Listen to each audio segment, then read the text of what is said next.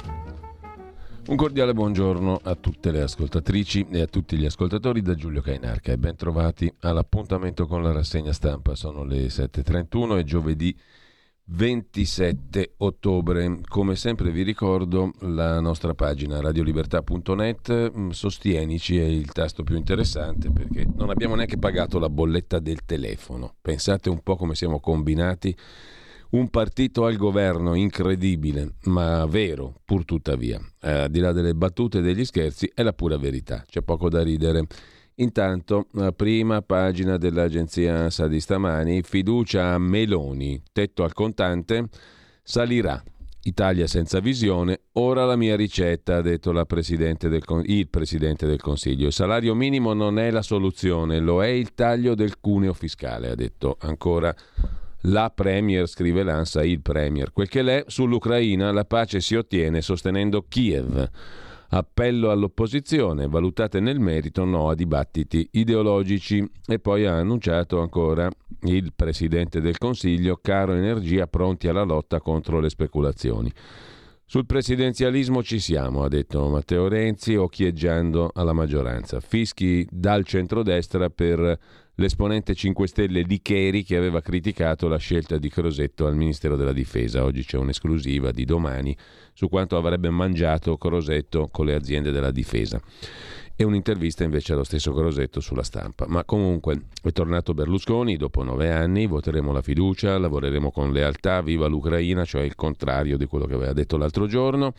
E sempre dal primo piano dell'agenzia ANSA di stamani il siparietto fra l'ex magistrato Scarpinato e Giulia Bongiorno al Senato. La peppatissima risposta che ha dato Giorgia Meloni allo stesso Scarpinato in tema di eh, magistratura e di ideologia, come vedremo, perché Scarpinato ha tirato una linea dritta fra la destra, le stragi, la mafia e il presidenzialismo, come se fossero un continuum logico.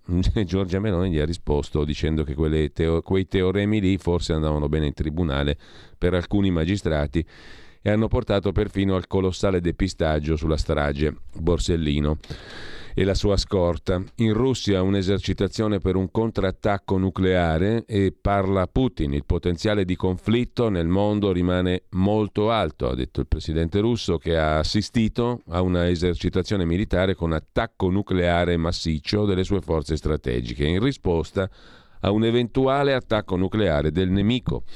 Mosca dice noi siamo stati esclusi dalla riunione sulla proliferazione delle armi, anche l'Italia è ostile. Il calcio conta poco, mentre ci sarà una novembrata di caldo eccezionale. Anche a novembre continuerà a fare un caldo incredibile con 30 gradi in Liguria, 26 in Valtellina e compagnia bella.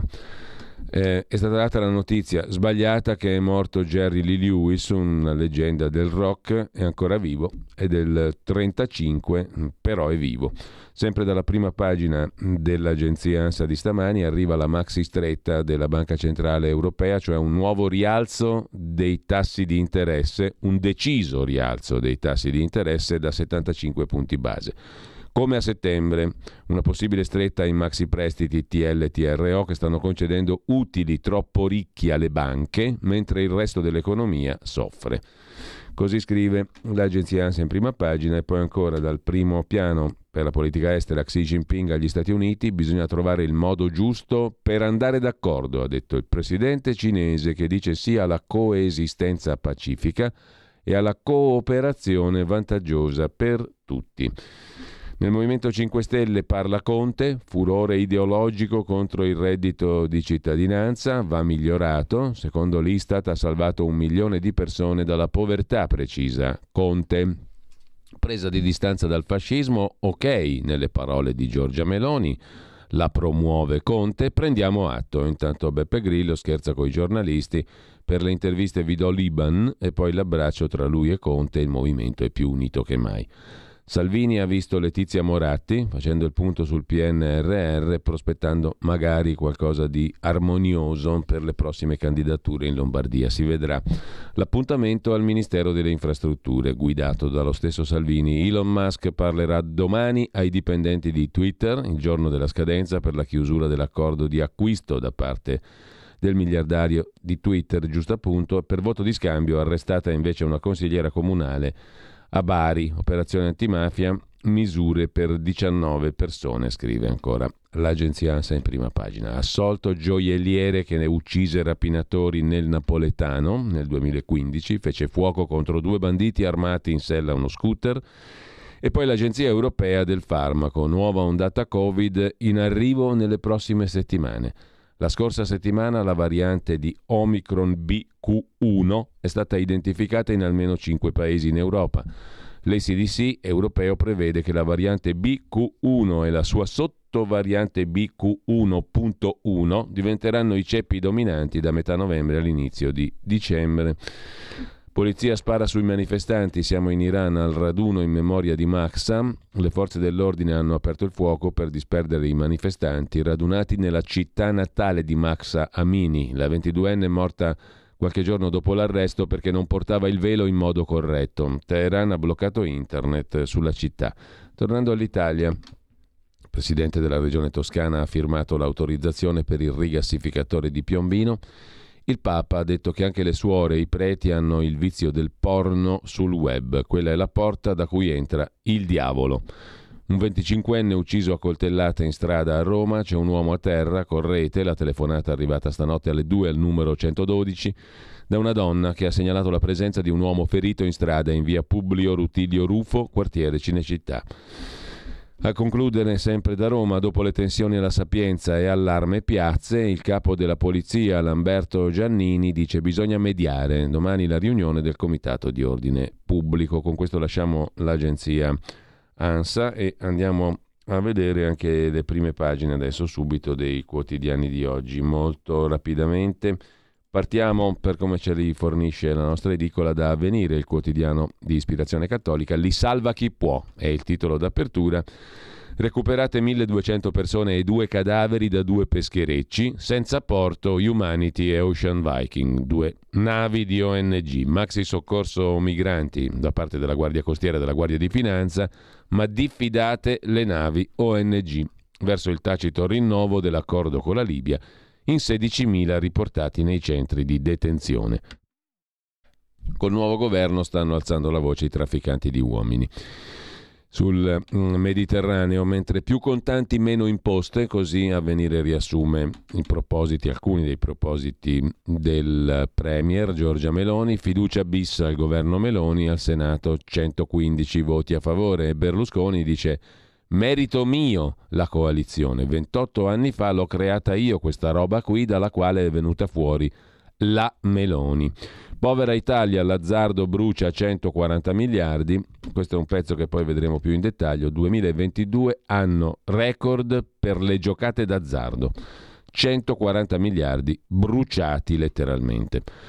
Il ministro degli esteri della Santa Sede, il cardinale Parolin, si dice pronto a cogliere ogni spiraglio di dialogo per l'Ucraina e per la pace, auspice Macron.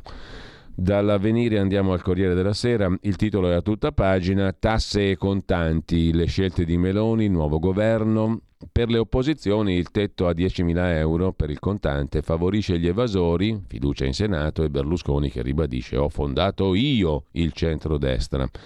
Cosa mi convince e cosa no? Giuseppe Sala scrive una letterina al Corriere della Sera. Non ci piace al sindaco di Milano la flat tax e i propositi di cambiare la Costituzione, perché è la più bella del mondo, sacra e intoccabile. La flat tax non ci piace perché introdurre un 15% di tasse per tutti significa far pagare i ricchi, perché i ricchi sono i più furbi e non pagano nemmeno il 15% di tasse.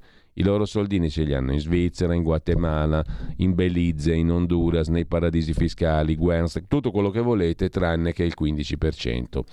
Eh, il 15% è fastidioso per i ricchi.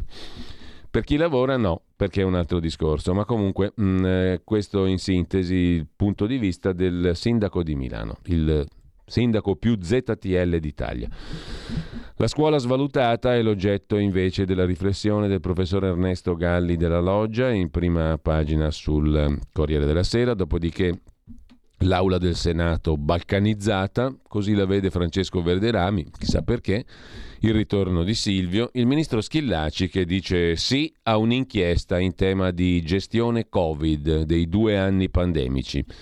In primo piano anche Putin, alto rischio di guerra mondiale, e la bella foto di una ragazza in piedi a protestare in Iran con i lunghi capelli sciolti, non imprigionati dal velo. Repressa dal regime iraniano la marcia per commemorare Mahsa, la giovane arrestata il 16 settembre dalla polizia morale, uccisa perché non portava in modo corretto il velo. Dal Corriere della Sera passiamo al domani di Carlo De Benedetti diretto da Stefano Feltri, autore dell'articolo di fondo Da Berlusconi a Crosetto, l'Italia resta il paese fondato sul conflitto di interessi, perché il quotidiano domani mette in prima pagina l'indagine di Emiliano Fittipaldi e Giovanni Tizian, così Crosetto ha incassato milioni di euro da Leonardo, a pagina 3.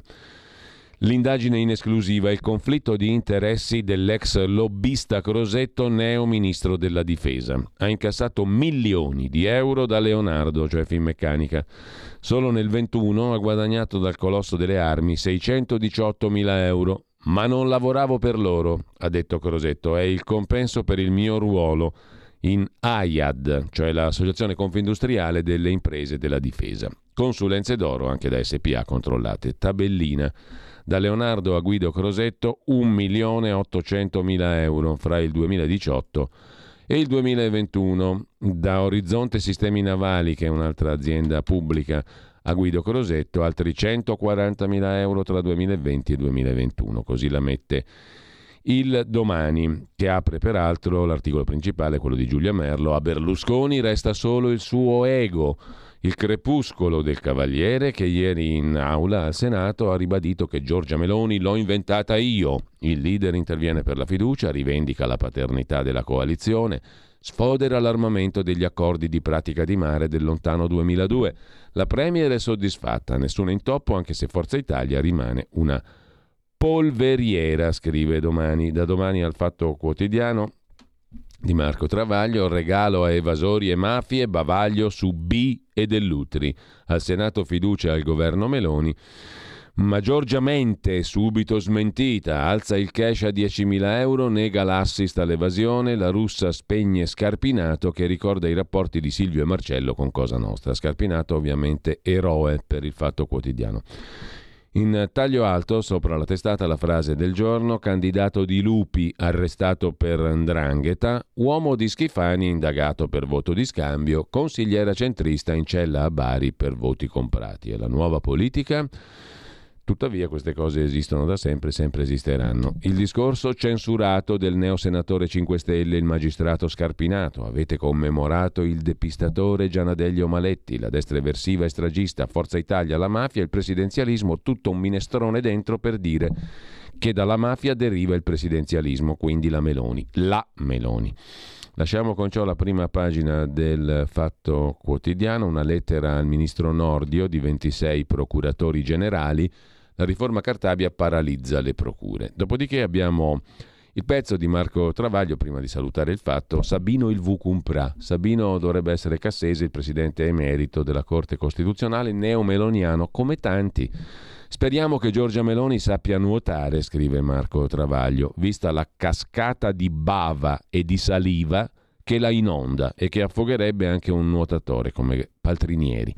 Una fuoriclasse, ha scritto Concita De Gregorio, niente meno su Repubblica. Sano pragmatismo, scrive sul Corriere della Sera Verderami. Principio di realtà, responsabilità, ortodossia, senza l'armamentario ideologico del sovranismo. Gaia Tortora, un bel discorso si può dire? Il ragionier Cerasa sul foglio, una bella sorpresa, il sovranismo con l'Oden. E via leccando, scrive Travaglio ma auguriamo a Giorgia Meloni anche di saper distinguere chi la stima veramente da chi prima lusinga e poi passa alla cassa, tipo Sabino Cassese, anzi incassese, illustre piazzista di una nidiata di allievi, per lo più consiglieri di Stato, che a suo avviso devono diventare capi gabinetto, capi ufficio legislativo dei ministeri, per diritto divino in barba al conflitto di interessi di chi scrive le leggi e le fa giudicare dai colleghi. L'emerito Sabino fa sempre così. Nel 18 esaltò le qualità personali del neo premier Conte e quando Conte nominò suo segretario generale il consigliere di Stato Roberto Chieppa, esultò per l'elemento di continuità garantito meglio del precedente governo, disse Sabino Cassese, e gli disse sei meglio di Gentiloni. Poi purtroppo Conte declinò i suoi amorevoli consigli sulle nomine e, quel che è peggio, licenziò il presidente della Consob Mario Nava, protégé di Cassese, la cui nomina era stata irregolare. In Cassese iniziò a strillare alla lottizzazione, come lui chiama lo spoil system, quando si nomina chi non vuole lui.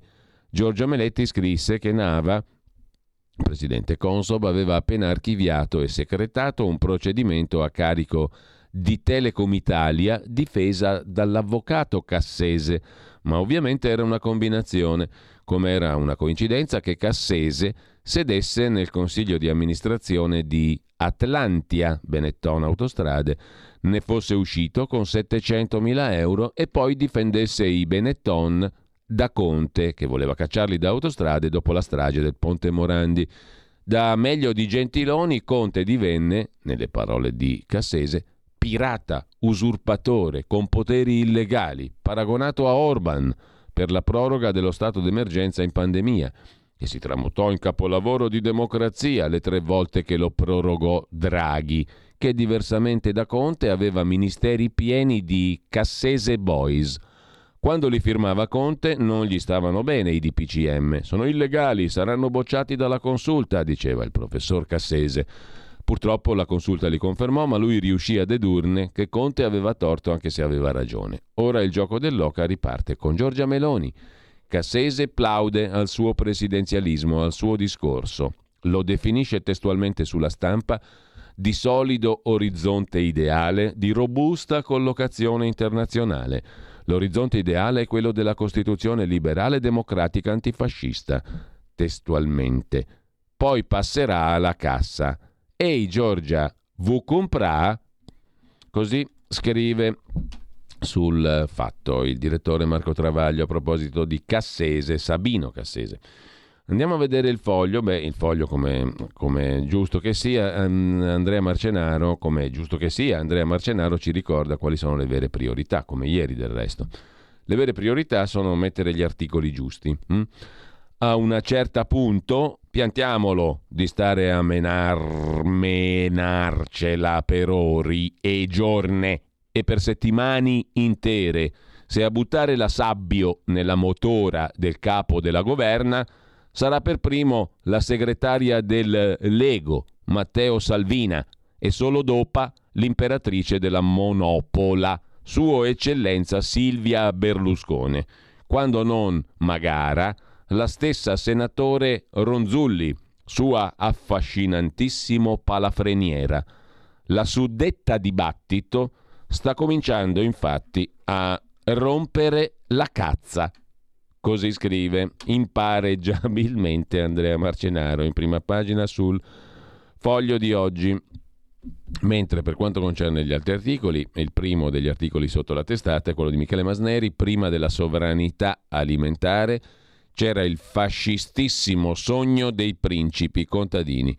In morte di Sforza Ruspoli, 1927-2022. Il principe Sforza Ruspoli è morto, era in effetti uno dei sostenitori eh, fascistissimi dei principi contadini, cioè della sovranità alimentare ante litteram, principesco fascista.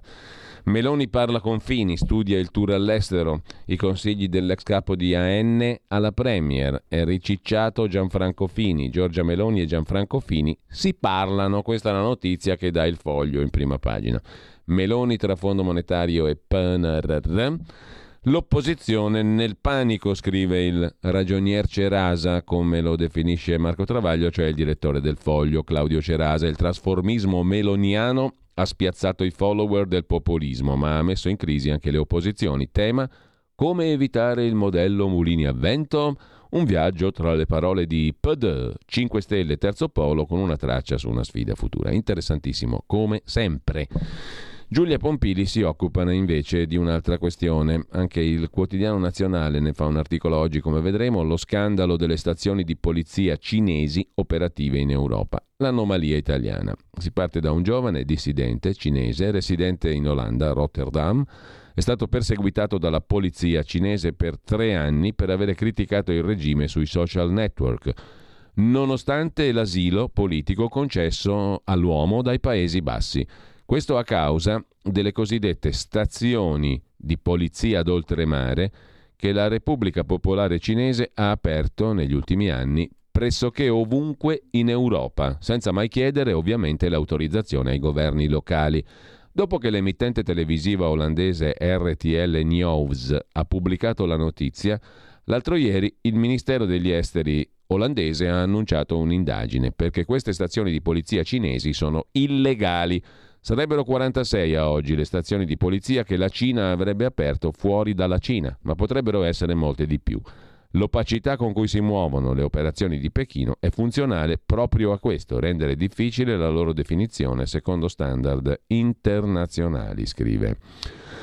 Ancora Giulia Pompili in prima pagina sul fatto sul foglio, chiedo scusa, di oggi. Di stazioni di polizia cinese in Italia ce ne sarebbero quattro. Quella di Prato sarebbe solo la punta dell'iceberg, legata al Dipartimento Sicurezza della regione cinese del Fuzhou. Le altre tre, a Roma, Milano e Firenze, sarebbero collegate al Dipartimento della Contea di Qingtian, nella provincia dello Zhejiang. Fra tutti i paesi europei dove sono state scoperte queste oscure stazioni di polizia cinese, a volte ufficialmente virtuali ospitate in sedi di associazioni, l'Italia è l'unico ad avere accolto col supporto di politica ed istituzioni anche veri poliziotti cinesi in carne ed ossa, scrive il foglio in prima pagina. Eh, la questione viene poi affrontata con eh, dettaglio a pagina 4 dell'inserto dove prosegue il pezzo di Giulia Pompili. Non è stato mai concluso l'accordo per i pattugliamenti congiunti tra forze dell'ordine italiane e cinesi firmato il 5 ottobre del 2015 dall'allora direttore centrale Polizia Criminale, il prefetto Antonino Cufalo e il direttore generale Dipartimento Cooperazione Internazionale del Ministero cinese di Pubblica Sicurezza Liao Jinrong, lo stesso funzionario cinese che in un'intervista al quotidiano del popolo nel 17 disse che i tentacoli della sicurezza cinese si estenderanno ovunque ci sia una violazione degli interessi nazionali. E fu proprio nel 2015 che il Parlamento italiano approvò il trattato di estradizione Italia-Cina, intensificando le relazioni giudiziarie. I pattugliamenti congiunti tra poliziotti cinesi e italiani partirono nel 2016, dopo una conferenza stampa alla presenza dello stesso Liao Jinrong, dell'ambasciatore cinese a Roma, del ministro dell'interno del governo Renzi, Angelino Alfano, dell'allora capo della polizia, Alessandro Pansa. Come riferito da Pansa, i pattugliamenti congiunti in Italia sarebbero dovuti avvenire solo per aree di interesse turistico per i turisti cinesi. Nel maggio del 18, l'allora prefetto di Milano, Luciano Lamorgese, ultimo ministro dell'Interno, inaugura l'iniziativa Poliziotti congiunti italo-cinesi a Milano.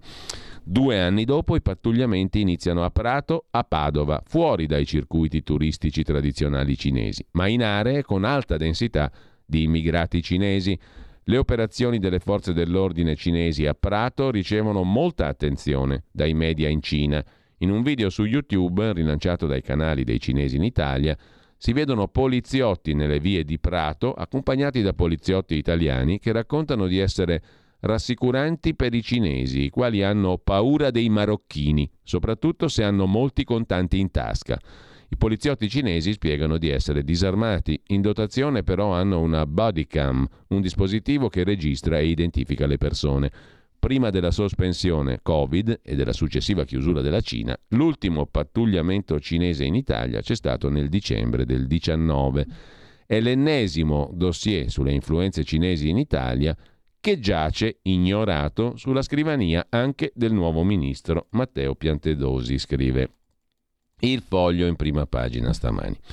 Cosa c'è ancora di interessante? Droni e petrolio. La guerra in Ucraina è la prima dove iraniani e sauditi stanno dalla stessa parte, cioè con Vladimir Putin, sottolinea il foglio, poco altro, per cui andiamo a vedere anche la prima pagina del giornale di Augusto Minzolini, titolo a tutta pagina Il via libera, ma naturalmente di Berlusconi, stand ovation del governo per il Cavaliere in Senato, con il commento da par suo del direttore Augusto Minzolini. Poi in taglio alto test nucleari, minacce, la Russia attacca l'Italia e Putin parla di rischio guerra mondiale, esercitazioni davanti a Putin, protesta russa per un vertice a Roma sulle armi senza la Russia. Commento di Gian Michele Sin la paura atomica, lo stallo militare per guadagnare tempo in vista di negoziati. Il tentativo di Putin di usare l'atomica serve a innescare uno stallo militare per bloccare le controoffensive ucraine, rilanciare le avanzate nel Donbass.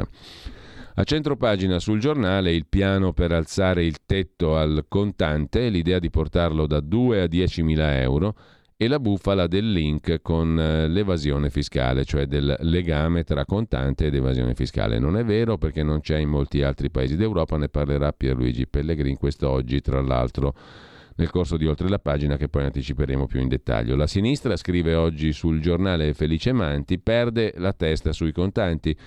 Tetto più alto propone Giorgia Meloni, PD e 5 Stelle dicono che è un favore alla mafia, sì invece da negozianti e artigiani. Ma ancora dalla prima pagina del giornale, i mercati che si fidano di Meloni e del suo governo, bene lo spread, bene i BTP e poi ancora il merito, il privilegio o la scuola che volete voi, le resistenze dei compagni. Merito o privilegio? Le riassume così Alessandro Gnocchi. Il Papa contro preti e suore che guardano il porno e fa l'elogio della tristezza, scrive il giornale in prima pagina e poi a pagina 18. Perché l'elogio della tristezza?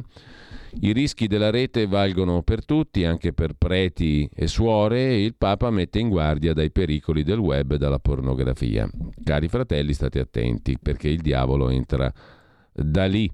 E mm, per quanto concerne la tristezza, quali sono la tristezza lo, l'elogio della tristezza è un luogo ricco e fertile, ha detto il Papa.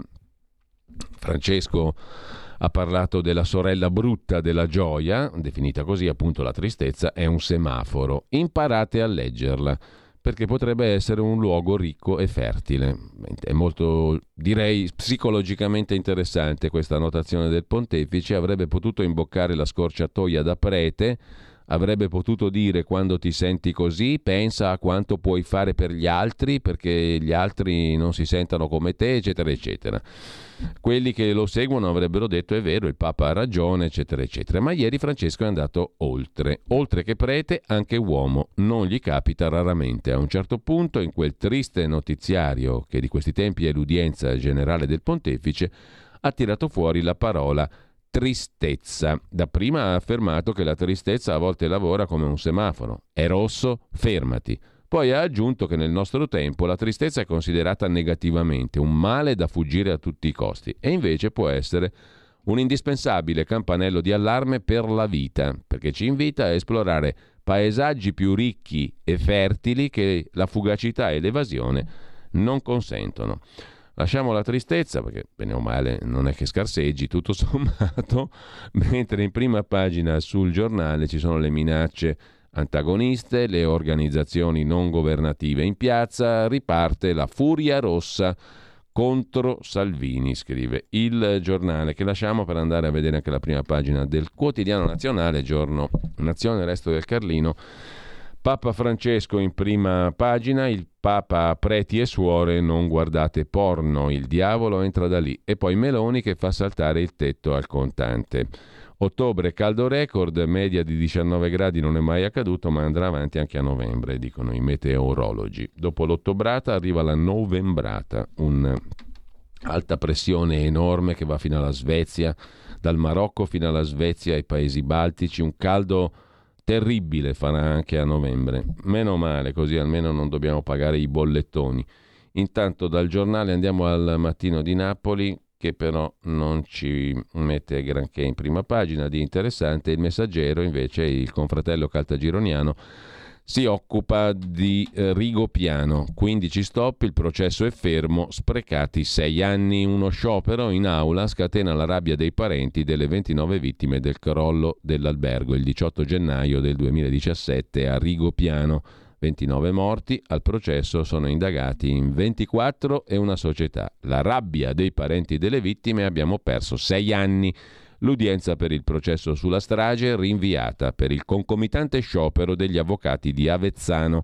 È il secondo rinvio dopo quello dello scorso 16 ottobre, sempre per la stessa causa.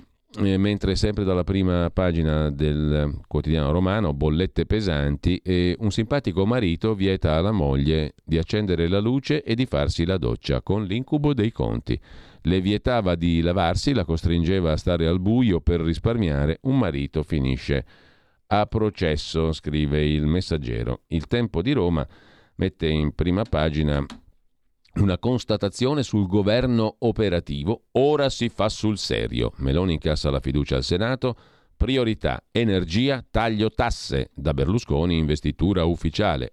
Vinto, ha vinto la coalizione che ho inventato io, che inventai anzi io, perché bisogna usare il passato remoto, nel 94. Resta il nodo sottosegretari e viceministri, poi subito le cose concrete, ma c'è anche la linea dell'altro Matteo, il nuovo ministro dell'interno, Piantedosi, stop navi nel Mediterraneo, pugno duro del ministro sulle organizzazioni non governative.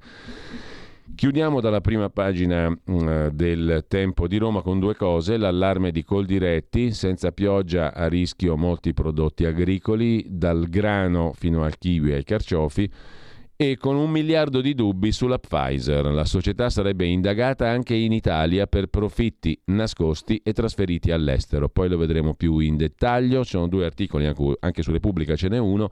Pfizer sarebbe al centro di un'indagine in Italia. La società farmaceutica avrebbe nascosto almeno un miliardo e 200 milioni di euro di profitti in Italia. La Guardia di Finanza avrebbe ipotizzato che la sede Pfizer, situata appena fuori Roma, avrebbe trasferito il capitale a società affiliate negli Stati Uniti e nei Paesi Bassi. La replica della società Pfizer è in regola col pagamento delle tasse. Del resto Fiat, Eni, Enel, tutte le imprese italiane hanno la sede in Olanda Qual è il problema? Non, non, vedrei grosso problema se lo fa la Pfizer, che non è un'impresa strettamente italiana. Le altre le chiamano italiane. Poi c'hanno le sedi in Olanda o altrove. Comunque, eh, per chi si contenta gode. Lasciamo il tempo, andiamo a vedere Repubblica. Prima pagina di Repubblica, adesso ci arriviamo. Eccoci qua, con molta lentezza, quindi con tanta felicità.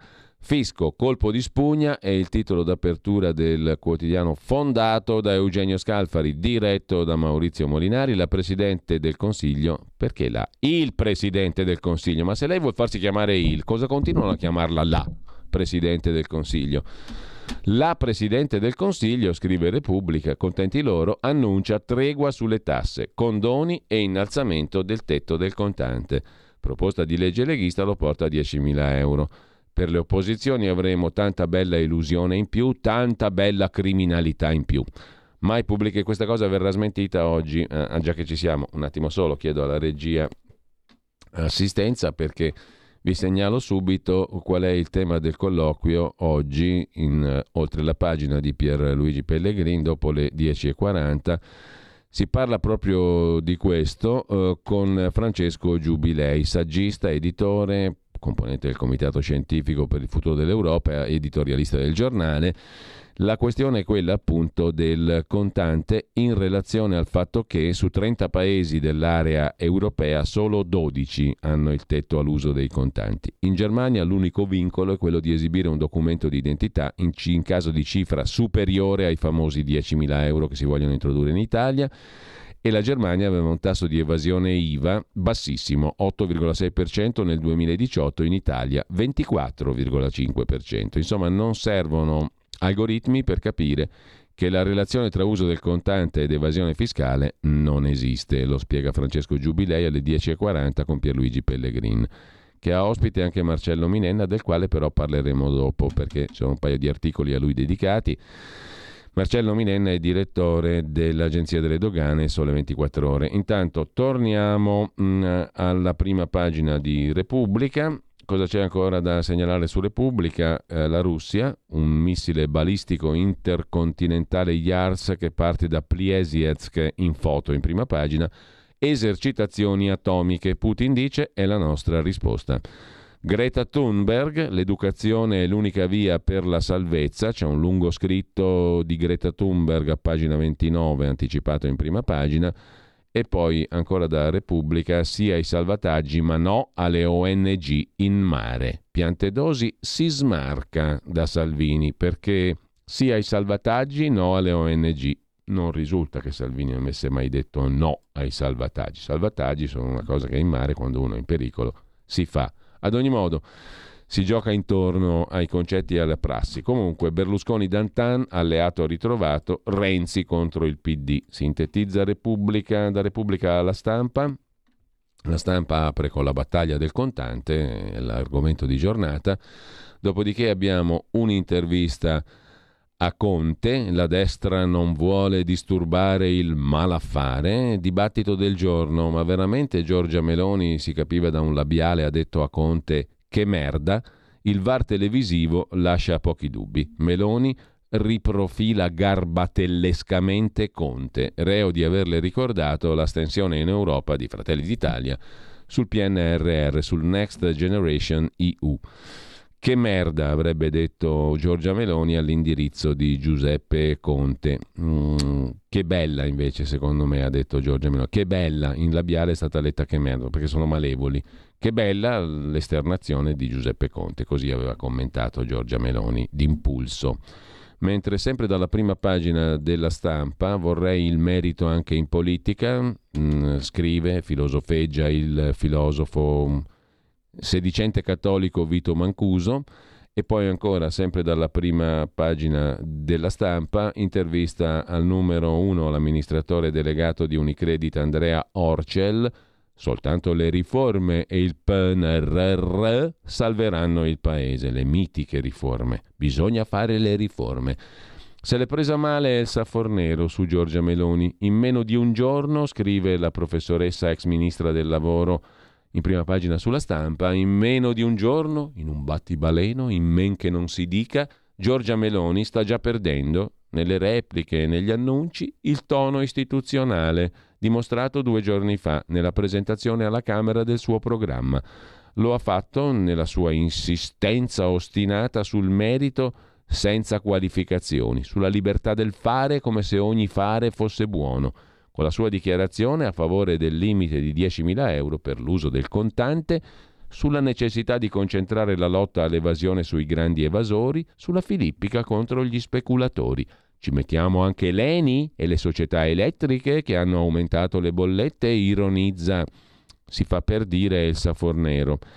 Mentre sempre dalla prima pagina della stampa il presidente non mi fa indignare, lo scrive Elena Löwenthal, il fatto che l'Italia per la prima volta abbia un premier donna sta portando alla ribalta una fra le particelle del discorso più discrete e trascurate, l'articolo determinativo il o la nel suo buongiorno, invece, il ehm, figlio di Feltri, Mattia, si occupa della requisitoria. In che senso? Molto bello ieri il dibattito al Senato, scrive Mattia Feltri. Per esempio, ho molto apprezzato il senatore Luigi Spagnolli del PD indisposto a concedere fiducia a Giorgia Meloni, colpevole di aver pensato a un Ministero del mare e non a uno della montagna.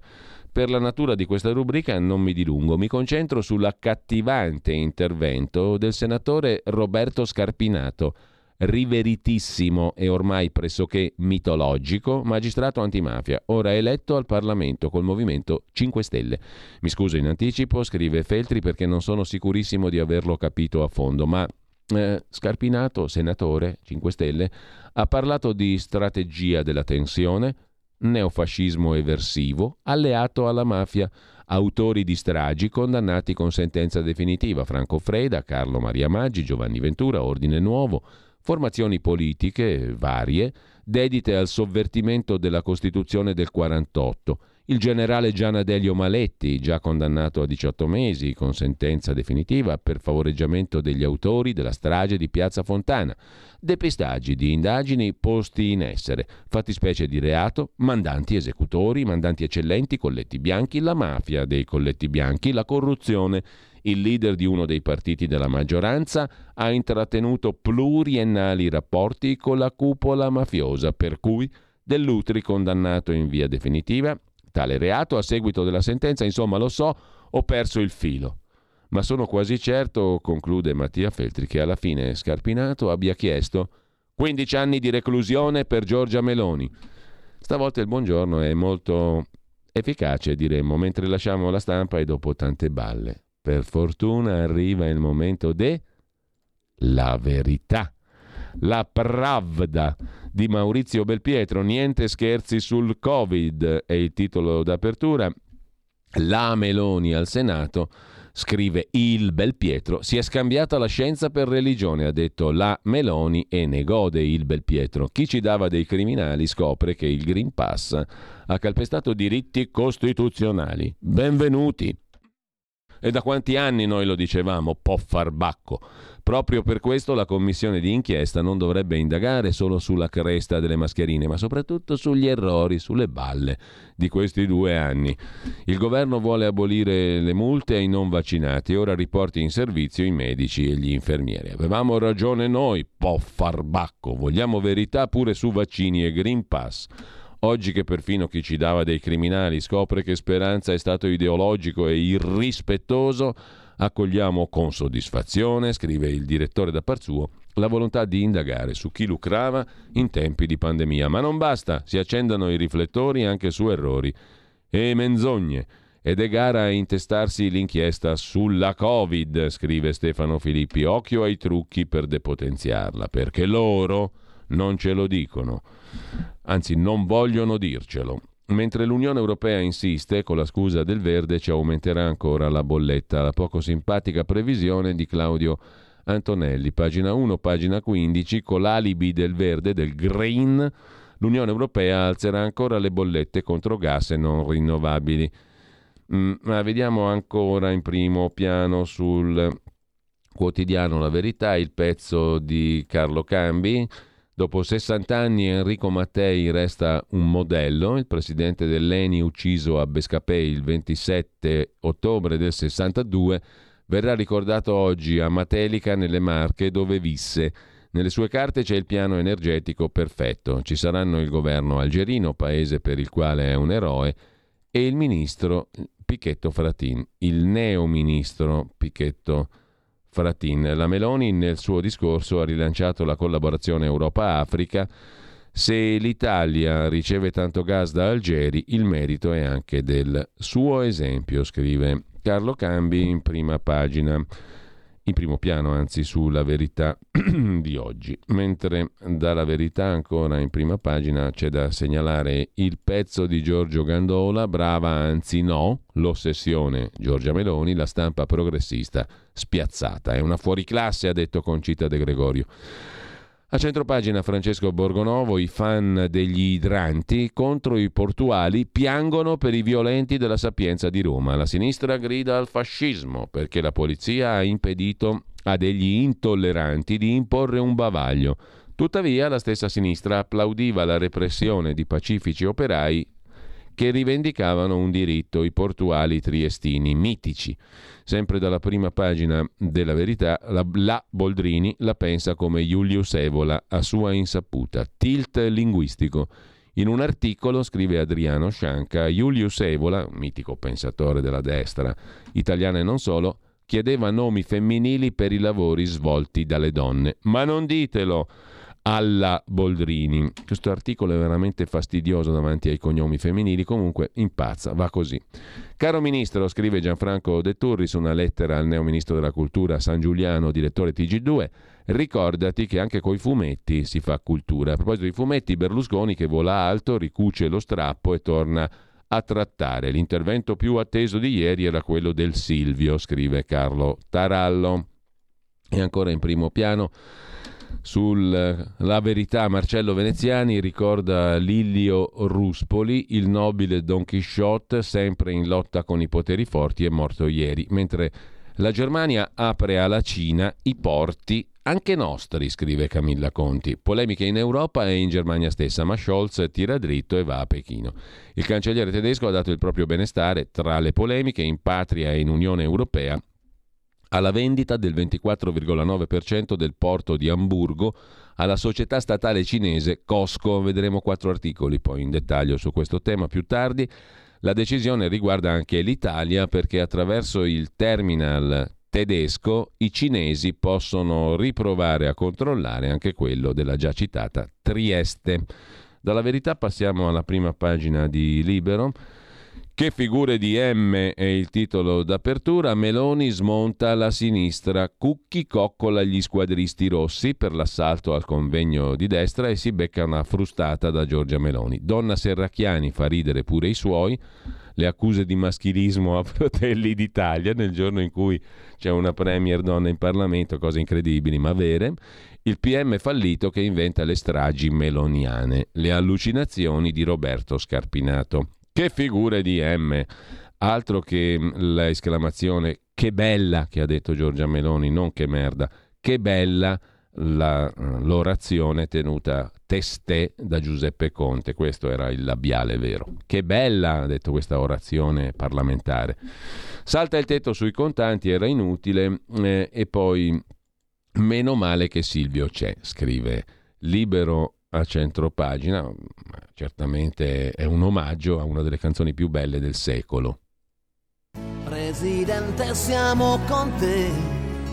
Meno male che Silvio c'è. Eh, beh, è un classico, è un classico, meno male che Silvio c'è.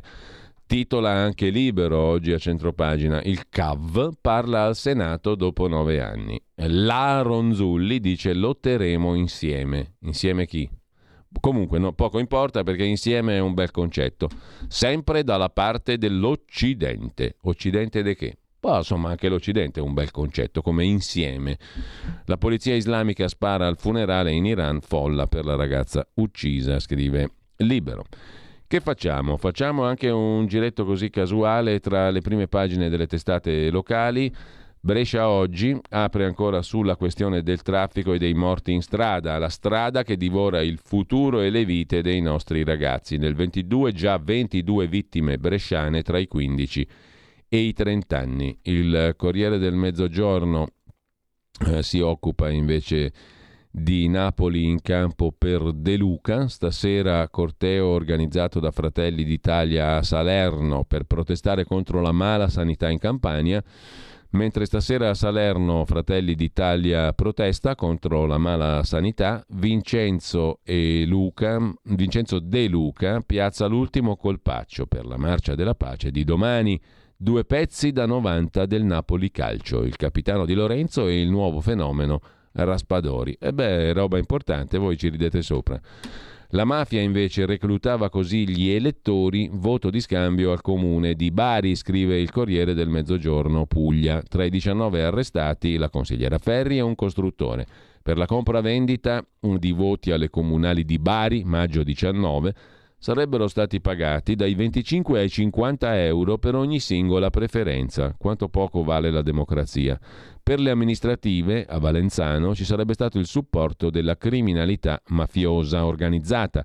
Sono i contorni dell'inchiesta che ieri hanno portato all'arresto della consigliera del comune di Bari, Francesca Ferri, del compagno Filippo Dentamaro e dell'imprenditore e presidente del Foggia Calcio, Nicola Canonico. C'è poi il caso del porto più brutto, Taranto, e bufera sul neo ministro della difesa Crosetto, che ha pronunziato una frase sul porto di Taranto, ha detto è il più brutto al mondo, il che ha scatenato l'indignazione della politica pugliese e cittadina. A cominciare dal sindaco di Taranto, Rinaldo Melucci, occorre portare rispetto, ha detto il sindaco. Crosetto programmi una visita qui. C'è anche il pressing di Fugatti sul governo siamo al Corriere del Trentino, concessioni idroelettriche, rapporti finanziari con lo Stato italiano, norme di attuazione ancora aperte. Sono i nodi portati dal governatore leghista Maurizio Fugatti. A Roma ieri Fugatti ha incontrato il ministro Calderoli per affrontare le priorità dell'autonomia, scrive il Corriere del Mezzogiorno che adesso ci è scomparso sotto agli occhi, chissà perché. Ad ogni modo, eh, Corriere del Veneto, qui parliamo di tasse, di SCAI, IRPEF, Zaia rinvia, aspetto Meloni. Di che si tratta? In attesa di un poderoso provvedimento di aiuti economici per affrontare il caro energia, il presidente della regione Veneto Zaia ha rinviato la decisione sull'applicazione dell'addizionale IRPEF sospesa in Veneto da 12 anni. Ieri è stato riconvocato il tavolo con le categorie economiche e i sindacati, ognuno ha espresso la propria posizione la sera prima eh, sulla scrivania del governatore Zaia era arrivata una lettera firmata da tre associazioni che chiedono di non applicare nuove tasse alle imprese. Vediamo anche le altre prime pagine così mh, mm, a volo rapido, mh, mm, tra le varie cose Torino che accende luci d'artista e prepara Natale, sprecano come non mai in quel di Torino, il Corriere di Bologna invece si occupa della riviera romagnola dove arrivano le mani dei clan dell'andrangheta. L'operazione, denominata Radici, Guardia di Finanza, ha portato ancora una volta alla luce le attività dell'andrangheta in Emilia-Romagna. La maggior parte delle attività illecite tra Rimini, Forlice e Sena. Tra i reati, associazione delinquere, bancarotta fraudolenta, autoriciclaggio e usura, scrive il Corriere di Bologna. Sull'antimafia è una retata nel modenese, si sofferma anche la Gazzetta di Modena. Dopo Emilia, un'altra inchiesta scoperto il fenomeno delle infiltrazioni di indrangheta anche nel modenese. È l'operazione Radici di cui parlavamo prima. 23 persone arrestate, affiliate all'Endrine Piromalli, Gioia Tauro, Mancuso Limbadi, procedendo altresì al sequestro di conti correnti, beni immobili, quote societarie per 30 milioni di euro. E lasciamo anche la Gazzetta di Modena, cosa c'è di interessante Ancora da vedere nelle prime pagine di oggi la Gazzetta di Parma che si occupa del caro bollette e del boom di richieste per pagare a rate, domande cresciute del 50%. Il giornale di Brescia ci riporta lì appunto a Brescia immigrati in calo nel Bresciano e fuga di lavoratori stranieri. E poi dal Gazzettino, il quotidiano del Nord-Est, maxi truffa milionaria sugli investimenti online, prime vittime a nord-est. L'inchiesta tra Italia e Albania è partita da Pordenone, tre cittadini albanesi, le menti di una truffa con 1200 vittime italiane e decine di milioni di euro movimentati, 90.000 contatti telefonici di cittadini pronti a essere agganciati, false proposte di investimenti online e affari con i bitcoin. L'inchiesta è partita da una denuncia a Pordenone è stata coordinata dal procuratore capo di Pordenone assieme al procuratore speciale di Tirana. C'è la questione siccità in prima pagina sul giornale di Vicenza. Falda ai minimi, irrigazioni d'autunno. Il pozzo sentinella di due ville nel Vicentino è completamente asciutto. La situazione è peggiore rispetto a quella dell'estate. Nei campi rubinetti riaperti per salvare radicchio e ortaggi. Fin qui danni dalla siccità per 800 milioni di euro al comparto agricolo in Veneto, scrive il giornale di Vicenza. Il piccolo di Trieste si occupa del presidente del Friuli Venezia Giulia Federiga che scrive al governo per riaprire il tavolo della crisi industriale della Varzila. Eh, ordinativi in calo, impianti fermi fino al 6 di novembre, scrive il piccolo di Trieste. Con questo lasciamo eh, le prime pagine. Sul secolo XIX c'è un servizio sui ragazzi liguri che finiscono nella trappola del fumo elettronico. La vendita di sigarette elettroniche nelle tabaccherie liguri ha raggiunto il 30% del totale. Le e-cig si diffondono sempre di più tra i giovanissimi. Gli esperti lanciano l'allarme per la dipendenza anche da queste sigarette. Con ciò, dicevamo, lasciamo le prime pagine, la provincia di Como ci porta nel degrado, ubriachi in piazza San Rocco, l'oltraggio a Don Roberto, stop all'alcol in città, dice il sindaco, hanno rovinato il monumento al prete che era stato ammazzato, Don Roberto Malgesini. Con questo veramente lasciamo le prime pagine, andiamo adesso a vedere gli estratti della giornata partendo, ehm, partendo da... No, ah no, ci mancano ancora delle prime... Ah, ci manca anche la prima pagina, la stavamo trascurando, l'abbiamo fatto anche ieri. Eh, non sia mai la prima pagina del quotidiano di Sicilia, dei nostri amici del quotidiano di Sicilia che vediamo subito adesso al volo. Prima di vedere le altre prime pagine e di arrivare alle 8.30 per una minima pausa. Il quotidiano di Sicilia, mh, diretto da Carlo Alberto Tregua, nonché fondato da lui, si occupa dei fondi europei in Regione Sicilia, speso soltanto il 53% dei quattrini in sette anni. C'è il rischio di perdere oltre 2 miliardi di euro. Entro fine 23 dovrà essere certificato il 47% delle risorse ancora a disposizione, scrive il quotidiano di Sicilia. Lo sfogliamo insieme. La questione dei migranti, Lampedusa è allo stremo, scrive a pagina 2 il quotidiano di Sicilia, la prima vera sfida per il ministro Piantedosi che ha convocato il Comitato Nazionale di Sicurezza. L'hotspot dell'isola è stracolmo, il mare continua a restituire morti.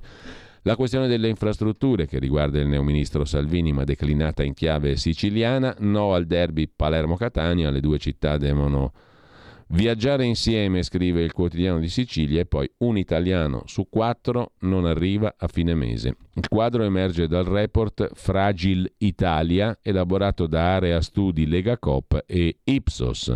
Il 34% degli italiani ha difficoltà ad andare dal dentista, il 22% ad acquistare scarpi, scarpe scusa, o capi di abbigliamento.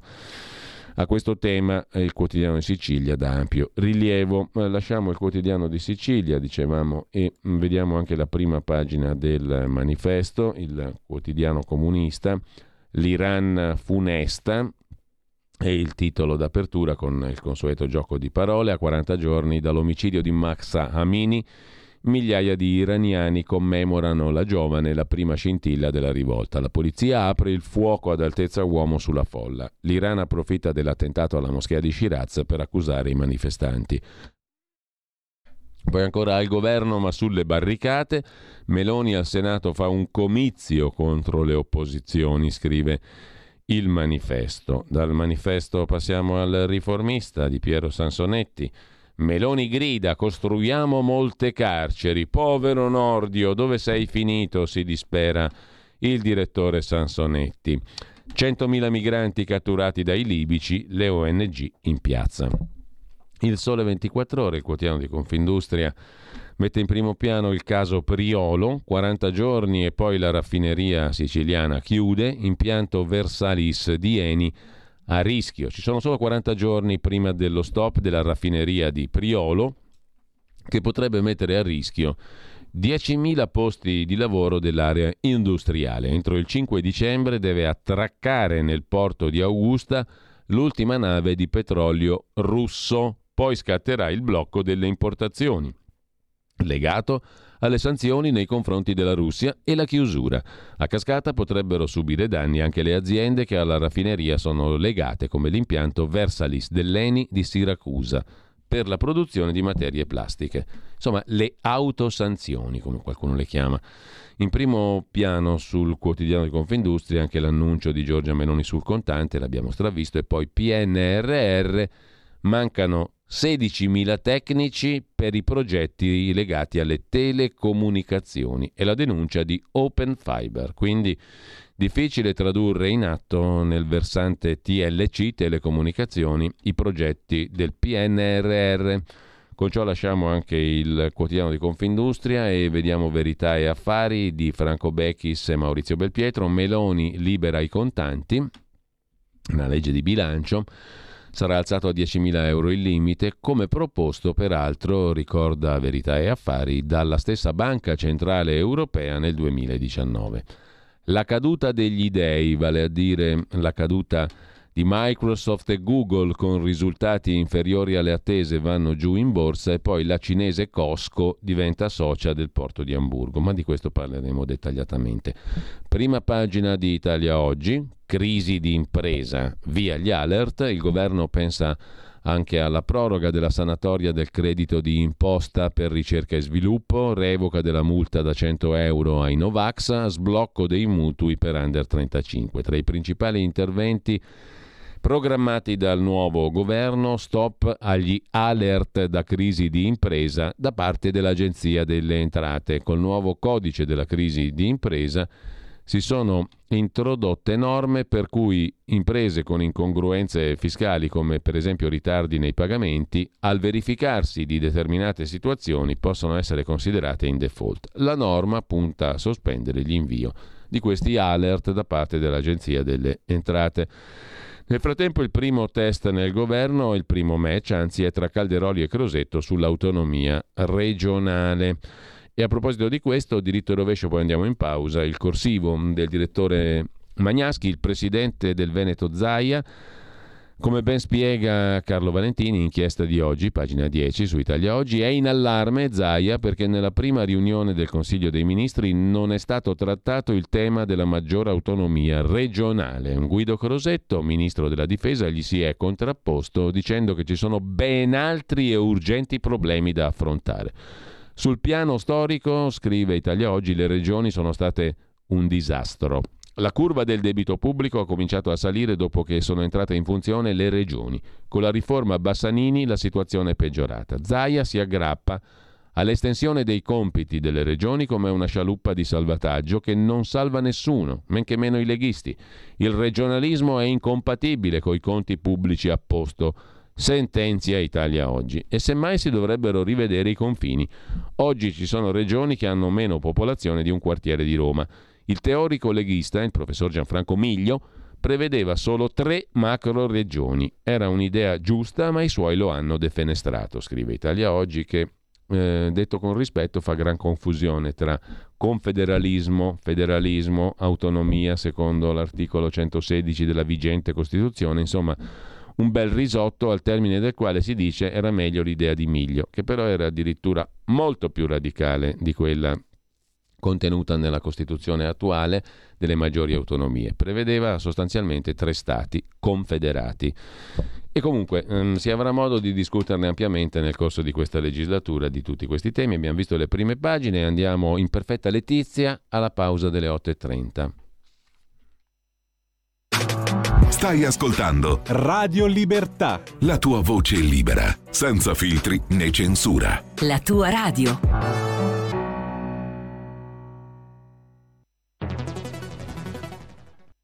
C'è chi te la racconta sbagliata e chi te la racconta male. C'è chi te la racconta tagliata e chi te la racconta al contrario e chi non te la racconta affatto.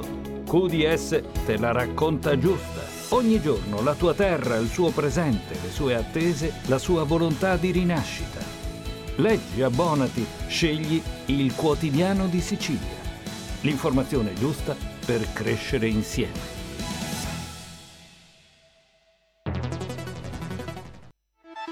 Stai ascoltando Radio Libertà, la tua voce libera, senza filtri né censure, la tua radio.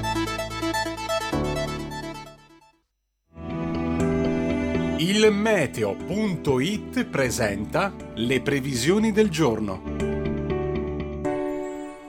Dominio pressoché assoluto dell'anticiclone africano Scipione sul nostro paese, da segnalare alcune riduzioni della visibilità sulle pianure del nord, tipiche delle alte pressioni autunnali. Nella prima parte della giornata, salvo per poche nubi sparse al nord-ovest sulle coste venete, nonché per la formazione di foschie o banchi di nebbia sulla Valpadana, avremo cieli sereni o al massimo velati un po' su tutto il territorio nazionale. Nel pomeriggio, bel tempo, ampiamente soleggiato su tutte le regioni. Per ora è tutto da ilmeteo.it dove il fa la differenza, anche nella nostra app. Una buona giornata da Lorenzo Tedici. Avete ascoltato le previsioni del giorno.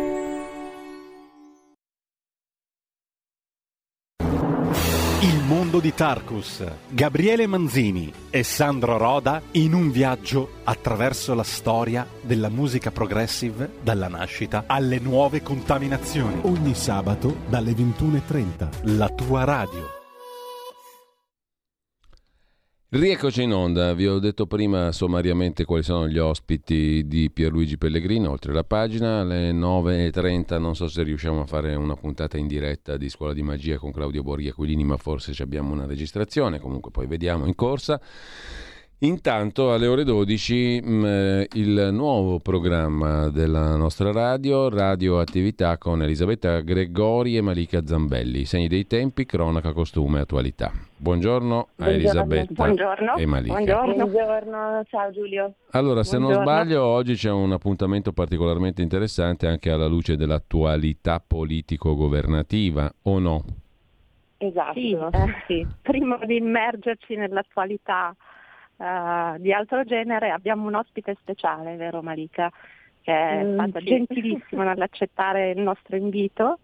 Avremo con noi sì. Alessandra Locatelli nella prima parte per qualche minuto dove potremo magari farle qualche domanda, approfondire Um, per quanto riguarda tra l'altro il punto 9 programmatico della, del programma appunto della centrodestra sullo stato sociale e mm. sostegno ai bisognosi, eh, che cosa pensa di fare sul potenziamento di politiche mirate alla piena presa in carico delle persone con disabilità.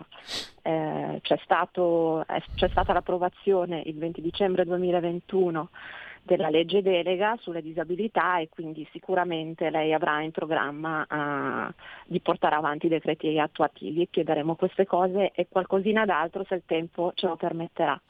Poi nella seconda parte, Marita, pure tu, sì, allora intanto siamo appunto felici di avere Alessandra Locatelli oggi perché ci, ci racconterà le, le, sue iniziative, il suo programma, come diceva Elisabetta, e poi parleremo di diritto all'aborto, un tema intanto delicatissimo e di cui si sta però parlando molto a seguito della decisione recente della Corte Suprema degli Stati Uniti d'America. E una nuova sentenza che, che, che è, è recente e che ha cancellato di fatto la storica sentenza Roe vs. Wade del 1973, grazie alla quale il diritto all'aborto in America non soltanto era stato reso possibile, ma era diventato un diritto costituzionale.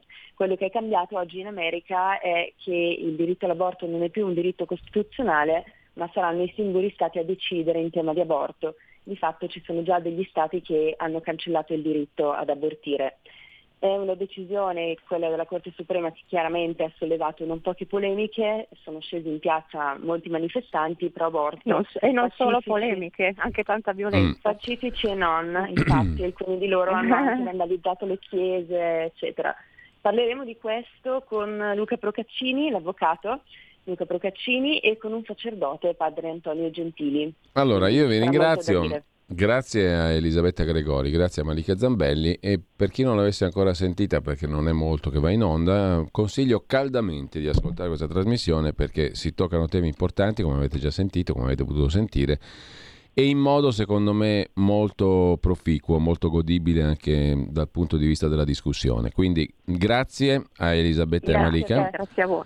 E appuntamento alle ore, 12, alle ore 12 con radioattività e con eh, i temi di cui avete appena sentito parlare. Eh, comunque, torniamo adesso nostre, ai nostri articoli di giornata, agli altri argomenti di oggi, agli articoli selezionati della giornata di oggi, per meglio dire. Le prime pagine le abbiamo viste e andiamo a vedere anche alcune delle notizie, appunto. In primo piano sulla DN Kronos, quello che è naturalmente una preoccupazione di tutti, la bomba sporca Putin avverte c'è il rischio di conflitto mondiale alto e la bomba atomica. Siamo al corrente dei piani di Kiev, ha detto il presidente russo, l'Ucraina è una colonia degli Stati Uniti e la Russia è al corrente dei piani ucraini di usare una bomba sporca denunciando Putin l'elevato rischio di una guerra nel mondo in un intervento di fronte ai responsabili dei servizi di intelligence dei paesi della Confederazione. L'Ucraina, ha detto il presidente Putin, ha di fatto perso la sua sovranità. È una colonia degli Stati Uniti che la usano come un ariete contro la Russia e altri paesi della comunità degli Stati indipendenti mentre il ministro della difesa russo, Shoigu, ha avuto un colloquio con l'omologo indiano Reinhard Singh, spiegando che la situazione in Ucraina è stata al centro del colloquio e Shoigu ha espresso le preoccupazioni della Russia per provocazioni ucraine con l'uso appunto della bomba sporca che innescherebbe un'escalation. Sulla questione si sofferma sul settimanale tempi.it Leone Grotti, alto il rischio di conflitto mondiale, la Russia ma anche l'Alleanza Atlantica conducono esercitazioni nucleari. Entrambe, Russia e Nato, erano, erano eh, esercitazioni programmate e comunicate da tempo, ma nel mezzo della guerra in Ucraina anche la routine spaventa. Putin avverte il confronto geopolitico globale si aggrava. Dalla cosa grave alla cosa ridicola. La cosa ridicola il passo è breve, qualcuno potrebbe dire per fortuna, vuol dire che siamo ancora umani, vivi e ci possiamo anche divertire perché l'agenzia ADN Kronos rilancia anche che sa da fa per campà le parole di Antonio Razzi, il quale ha detto se il governo mi dà l'incarico da mediatore parlo io con Putin, magari ci potrebbe andare con Berlusconi da Putin, Meloni da Berlusconi un po' di invidia come Cimabue. Con Giotto, se guardassi in faccia la talpa, la individuerei subito per prenderlo a calci da qui agli Stati Uniti, dice il mitico Antonio Razzi parlando degli audio di Berlusconi su Russia e Ucraina. Lui è sempre stato vicino a Giorgia Meloni, non dimentichiamoci che creò per lei il Ministero della Gioventù per farle fare carriera. Poi le battute scherzose lui le fa, l'ho sempre fatto anch'io, per non annoiare gli interlocutori. Meno male che Razzi c'è. Intanto, tra le questioni importanti di oggi, ve la segnalo un bel pezzo di Federico Giuliani su insideover.com. C'è anche un altro fronte di possibile guerra Taiwan-Cina e la questione dei microprocessori e del silicio. Lo scudo di silicio si sgretola. Il dilemma degli Stati Uniti su Taiwan. Nel caso in cui la Cina, scrive Federico Giuliani su insideover.com, dovesse usare la forza per risolvere la questione di Taiwan, gli Stati Uniti interverrebbero militarmente per difendere l'isola. Alla fine di settembre scorso Joe Biden ha spiegato che di fronte a un'ipotetica guerra tra la Cina e Taiwan, gli Stati Uniti avrebbero messo in campo un intervento diretto, contrariamente a quanto visto per la vicenda ucraina. Quella di Biden è subito sembrata un'uscita azzardata, l'azzardo geopolitico. Non a caso la Casa Bianca è stata costretta a chiarire che le parole di Biden non implicavano cambiamenti nella politica statunitense nei confronti di Taiwan. Il presidente si è già espresso prima, ha fatto sapere un portavoce, eccetera. Per la cronaca, durante quell'intervista Biden aveva precisato che gli Stati Uniti avrebbero continuato ad aderire alla politica della Cina unica, One China Policy, e che non avrebbero preso posizione per l'indipendenza di Taiwan. Il dilemma può essere sintetizzato così. Gli Stati Uniti difenderanno Taiwan ad ogni costo? Per risultare ancora più precisi, fino a che punto vorranno spingersi Biden e i suoi successori? Basta dare un'occhiata al sistema economico di Taiwan per rendersi conto qual è la variabile determinante. È l'industria dei semiconduttori. Pechino e Washington dipendono entrambe dalla fabbricazione di semiconduttori prodotti a Taiwan. Sono risorse fondamentali e preziose.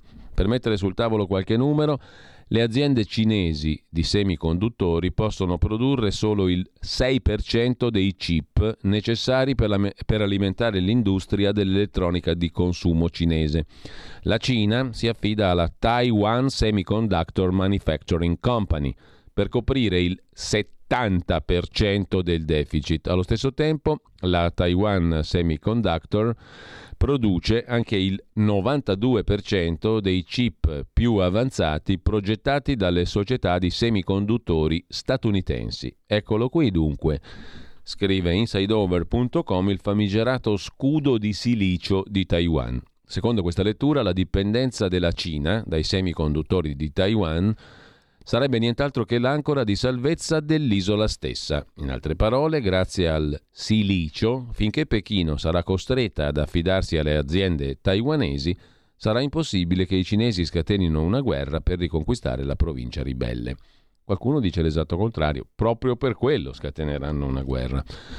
In ogni caso si vedrà. Nel frattempo, tornando alle cose italiane, sempre di interessi si parla, altro che crisi, scrive Antonio Maria Mira su Avvenire, pagina 12, tra slot e scommesse, gli italiani si sono giocati 140 miliardi di euro. Sono poveri? Gli italiani?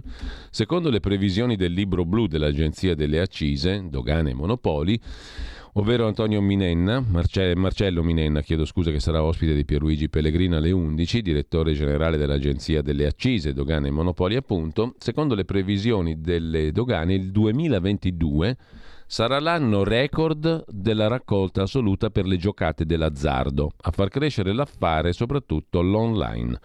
140 miliardi è quanto gli italiani avranno tirato fuori per slot machine, scommesse, lotterie, gratta e vinci e altri giochi d'azzardo nel 22. Raccolta record assoluta, ha annunciato il direttore generale dell'agenzia Accise e Dogane Marcello Minenna presentando l'annuale libro blu, una previsione molto attendibile, presentata in un'occasione ufficiale, la più importante dell'agenzia. È la conferma, scrive Avvenire, che il settore dell'azzardo è tutt'altro che in crisi come ripetono in continuazione le lobby per contrastare le regolamentazioni messe in campo dai comuni. Al contrario, l'affare cresce molto, malgrado pandemia e lockdown.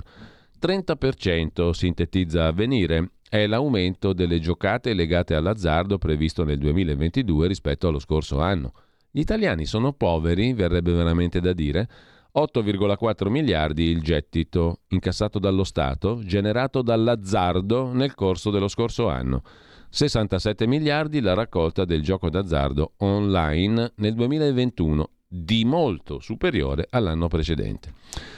Sulla questione mm, di Minenna dell'Agenzia delle Dogane dei Monopoli e dei 73 miliardi in più allo Stato, si sofferma anche il tempo di Roma cambiando discorso, ma eh, sempre legato al gioco d'azzardo e alle accise sui carburanti. Sono le entrate assicurate dal lavoro dell'Agenzia delle Dogane, 73 miliardi in più per la lotta al gioco d'azzardo appunto e, alle accise, e le accise sui carburanti.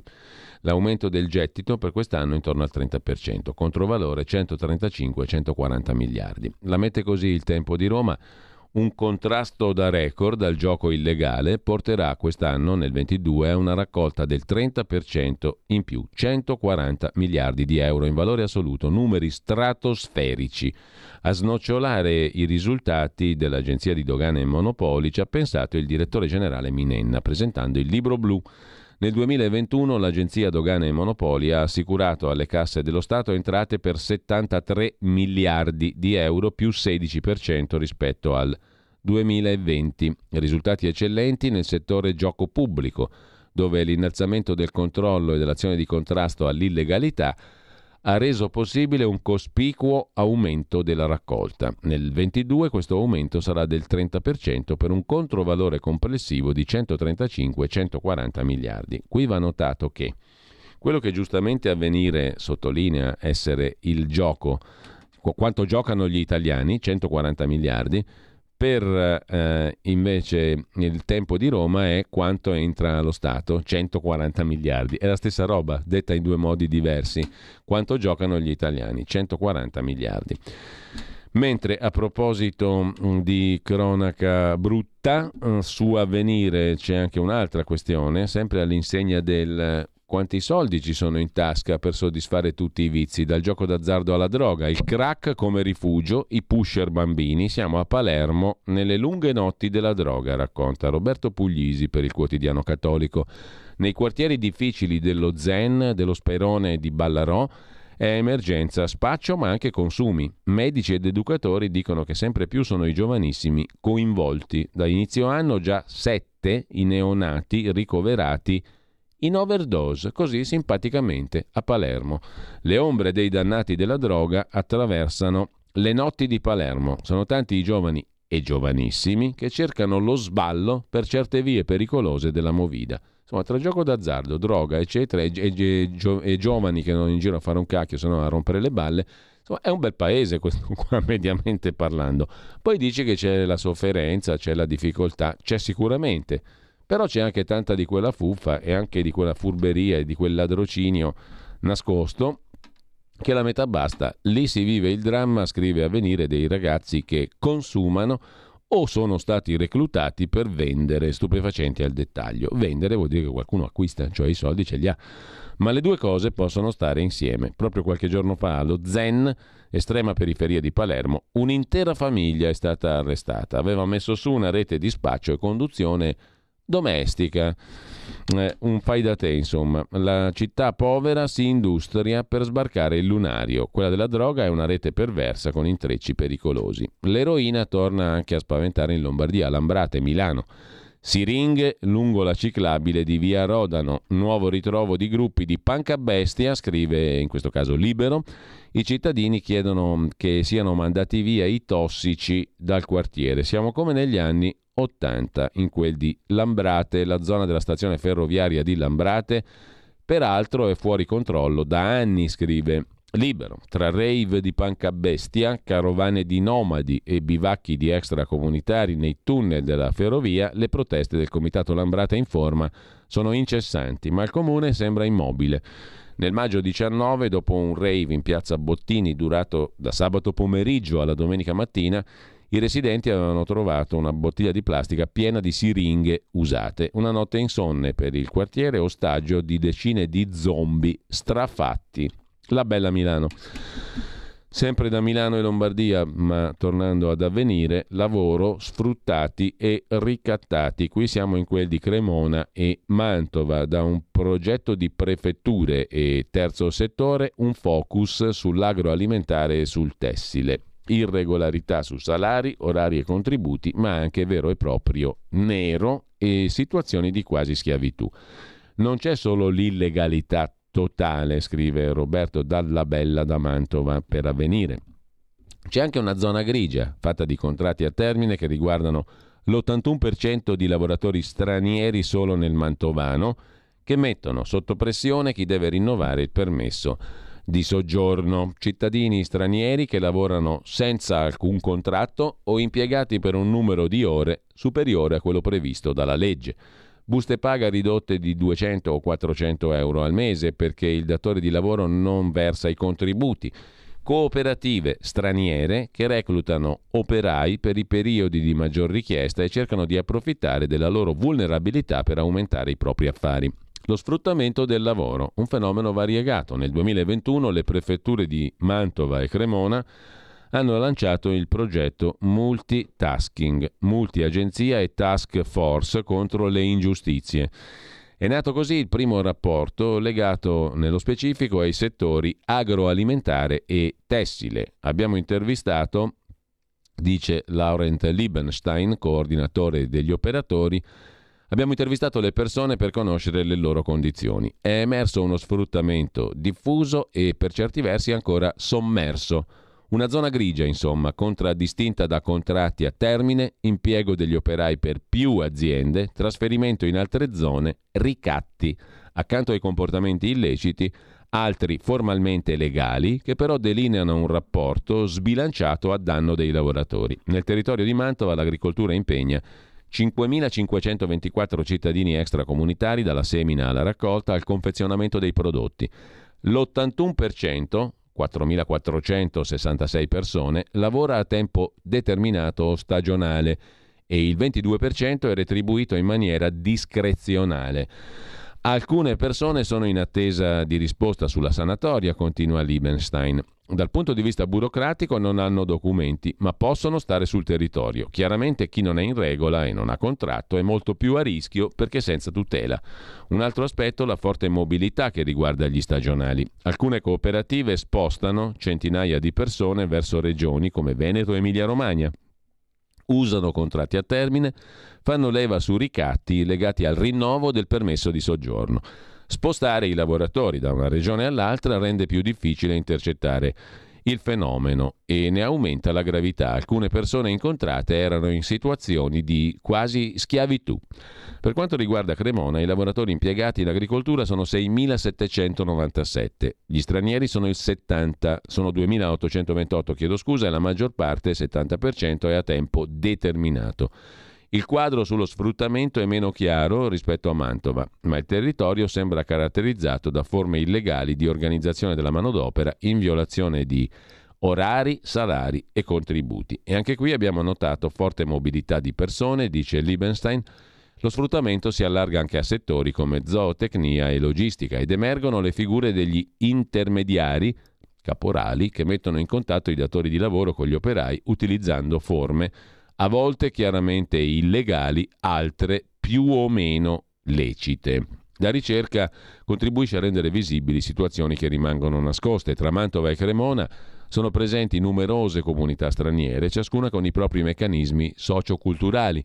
A volte le persone non percepiscono sfruttamento perché non conoscono i propri diritti e spesso vi è un debito di riconoscenza verso datori di lavoro o altri connazionali, scrive. Ancora avvenire sul lavoro sfruttato e ricattato tra Cremona e Mantova. E sempre su avvenire vi, seg- vi, segnalo anche il pezzo di Nello Scavo sulla questione del memorandum Italia-Libia mai rinegoziato, ma anche sul fatto che a meno di una settimana dal rinnovo di questo memorandum di intesa Italia-Libia, le cosche della Libia, ampiamente rappresentate a tutti i livelli delle istituzioni libiche, mandano un messaggio al nuovo governo Meloni e a colpi di barcone e vite perdute ribadiscono chi comanda nel Mediterraneo. Centinaia di persone sono state messe in mare in questi giorni, dove c'è stato un record di partenze dalle parti di Tobruk, dove l'ex ministro dell'interno di Tripoli, Fatih Bashaga, avendo fallito l'elezione a premier, si è fatto un governo tutto suo, venendo a patti con il generale Haftar, l'uomo forte della Cirenaica, protetto da Putin. In tempi di questue per ottenere gas e idrocarburi sono i capi banda in Libia a dare le carte, mentre gli ispettori delle Nazioni Unite e quelli della Corte Penale Internazionale rilanciano le accuse per gli orrori nei campi di prigionia controllati dalle autorità di uno Stato libico andato a pezzi. Viva la guerra, sempre sia benedetta la guerra del 2011 fatta dal premio Nobel per la pace Obama e da noi tutti. Scontri e regolamenti di conti sono tornati all'ordine del giorno. Nonostante questo, i governi italiani, da Gentiloni a Draghi e i due Conte, non hanno mai rinegoziato il memorandum, nonostante l'impegno a strappare da Tripoli il rispetto dei diritti umani fondamentali. Chi comanda lo hanno ribadito i clan libici. A proposito di immigrazione, sulla stampa di Torino di oggi, il pezzo di Grazia Longo sul nuovo ministro dell'interno Piantedosi che dice stop alle organizzazioni non governative, basta navi nel Mediterraneo, la linea dura del ministro Piantedosi. Lavoreremo ad accordi con i paesi d'origine. Scontro su due imbarcazioni in attesa di un porto e l'ondata di sbarchi non si ferma, scrive la stampa l'intervista al responsabile operazioni dell'ONG SOS Humanity Till Rummenhall Abbiamo il dovere di salvarli e il governo italiano non può fermarci. Salvini non ci rompa le scatole e pensi al suo processo. No comment. Graziano Del Rio, ex ministro PD, mm, avverte accarezzare le paure, ma ora accarezzano le paure questi qui che governano adesso, ma ora basta propaganda, chiede l'onorevole Del Rio. Mentre cambiamo tema, c'è un altro corposo pacchetto di articoli oggi sulla questione vaccini e Covid, gestione Covid, inchieste, commissioni di inchiesta. Partiamo da Andrea Zambrano sulla nuova bussola quotidiana. La guarigione è meglio della vaccinazione e la prova viene dall'Italia. L'immunità naturale è nettamente migliore rispetto a quella del vaccino. I guariti vaccinati hanno il 50% in più invece di rischi di effetti avversi. Soltanto lo 0,06% dei guariti che si riammala finisce in ospedale. Il Journal Clinical of Medicine pubblica uno studio italiano unico al mondo che revisiona 250 articoli scientifici di riviste di primo livello dedicati all'immunizzazione. I dati sorprendenti, che gettano più di un'ombra sulla campagna vaccinale di massa, illustrati alla bussola dalla coordinatrice del team di ricercatori. C'è questo articolo in apertura sulla nuova bq.it mm, che comunque è degno di lettura e di interesse. Immunità naturale meglio di quella data dal vaccino, mentre si addensano mediatiche nubi minacciose in vista dei primi freddi. Ieri l'Agenzia Europea del Farmaco preconizzava l'arrivo di nuove varianti che non faranno terminare la pandemia a non fermarsi è la ricerca scientifica seria che ha messo a segno un colpo decisivo che potrebbe far cambiare la strategia nel vaccinare i guariti.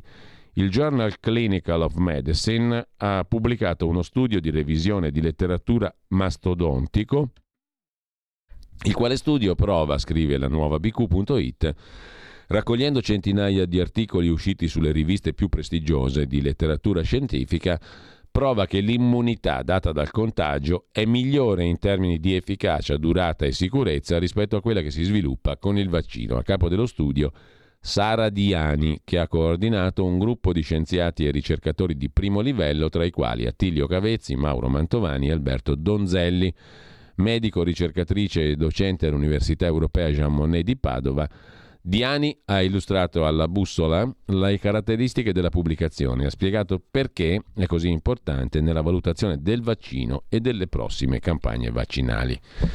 La commissione di inchiesta invece, anche Fratelli d'Italia, ha depositato il suo disegno di legge per l'inchiesta sulla gestione dell'emergenza Covid e sul piano pandemico. La Lega l'aveva presentato nella scorsa legislatura, è arrivata adesso, primo firmatario il deputato di Fratelli d'Italia Galeazzo Bignami. La proposta per istituire una commissione di inchiesta sulla gestione dell'emergenza SARS-CoV-2 e sul mancato aggiornamento del piano pandemico nazionale. Il disegno di legge è stato depositato in questi giorni, scrive l'agenzia ADN Kronos, ma c'è anche sul Corriere della Sera il neo ministro della Salute Schillaci che dice sul Covid qualcosa da capire c'è. Inaccettabile la sanità ingiusta. Quanto alla commissione di inchiesta, vanno chiariti gli approvvigionamenti nella pandemia. Il piano è quello di combattere le liste d'attesa e le diseguaglianze. Qualcosa da capire c'è sulla commissione di inchiesta Covid, ha detto così il neo ministro Orazio Schillaci, soprattutto sulla fase di approvvigionamento durante la pandemia, mascherine e altro.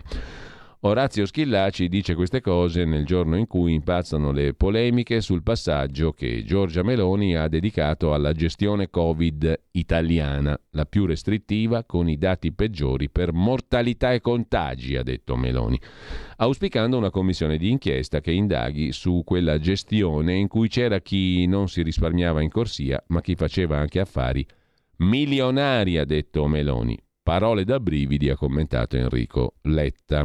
Schillaci, da tecnico prima che da ministro, ex preside della facoltà di medicina, ex rettore di Tor Vergata, Schillaci da medico dice medico nucleare come Ferruccio Fazio dice che appunto è favorevole alla commissione di inchiesta. Il neo ministro non scende nel merito della replica da parte dell'opposizione che ai dati del disastro ha contribuito soprattutto la Lombardia guidata dal centrodestra. Chi l'ha detto, dice Schillaci, il discorso è molto più complesso. In tutti gli indicatori internazionali l'aspettativa di vita di chi ha redditi più alti è più lunga di chi non li ha, bisogna affrontare anche quest'altro argomento, Covid a parte. Il tema è quello della sanità giusta e dell'andare a colpire le diseguaglianze. Si vedrà. Sulla questione della lotta al Covid si sofferma anche il tempo di Roma mettendo in grande evidenza la questione dei profitti segreti di Pfizer. Secondo l'agenzia Bloomberg, la casa farmaceutica avrebbe evitato di versare in Italia le tasse sugli utili per un miliardo e 200 milioni di euro. Pfizer al centro di un'indagine in Italia. La società farmaceutica avrebbe nascosto almeno 1 miliardo e 200 milioni di euro di profitti, trasferendo denaro a rami d'azienda in altri paesi, racconta l'agenzia Bloomberg. La Guardia di Finanza avrebbe ipotizzato, scrive oggi sul Tempo Gianni Di Capua, che la sede Pfizer, fuori Roma, Pfizer Italia SRL, avrebbe trasferito il capitale in eccesso alle società affiliate negli Stati Uniti e nei Paesi Bassi per evitare il pagamento delle tasse sugli utili che possono arrivare fino al 26%. La replica di Pfizer a Bloomberg, Pfizer è in regola col pagamento delle tasse conforme ai requisiti richiesti in Italia. Mentre di Pfizer sotto indagine si occupa anche Repubblica, sospetta evasione, scrive Giuliano Foschini, nascosti 1 miliardo e 200 milioni di euro. L'accertamento dell'Agenzia delle Entrate e della Guardia di Finanza. Vedremo cosa produrrà questa indagine. Tornando invece, e per continuare però a parlare di Quattrino, alla questione della guerra russo-ucraina, l'aggressione russa ha causato 350 miliardi di danni all'Ucraina. C'è anche da ricostruire quindi evidentemente il prossimo futuro business. A Berlino conferenza sulla ricostruzione, giusto appunto. La baronessa von der Leyen ha detto che serve che tutto il mondo partecipi. Qui è richiesto un sostegno dall'Unione Europea, dai nostri amici negli Stati Uniti e dalle istituzioni internazionali finanziarie come riassume Francesca Venturi per l'agenzia AGI. Un piano Marshall impegnerà un'intera generazione per la ricostruzione dell'Ucraina. Se ne è discusso a Berlino nel 243 giorno della guerra, iniziata da Mosca. La Presidente della Commissione europea, von der Leyen, ha citato la stima che ha definito scioccante della Banca Mondiale.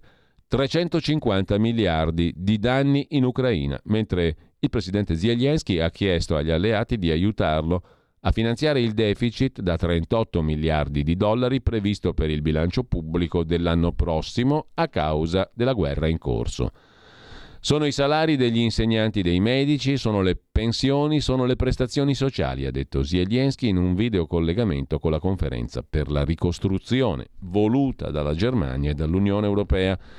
Il padrone di casa della conferenza, il cancelliere tedesco Olaf Scholz, ha detto che si tratta della missione di una generazione. Deve cominciare ora creando un nuovo piano Marshall per il XXI secolo, scrive ancora l'agenzia AGI, mentre la Germania ha dato il via libera a proposito di tedeschi, all'ingresso dei cinesi della Costco nel porto di Amburgo. Se ne occupano diverse testate oggi, compresa l'Agenzia Italia, l'AGI.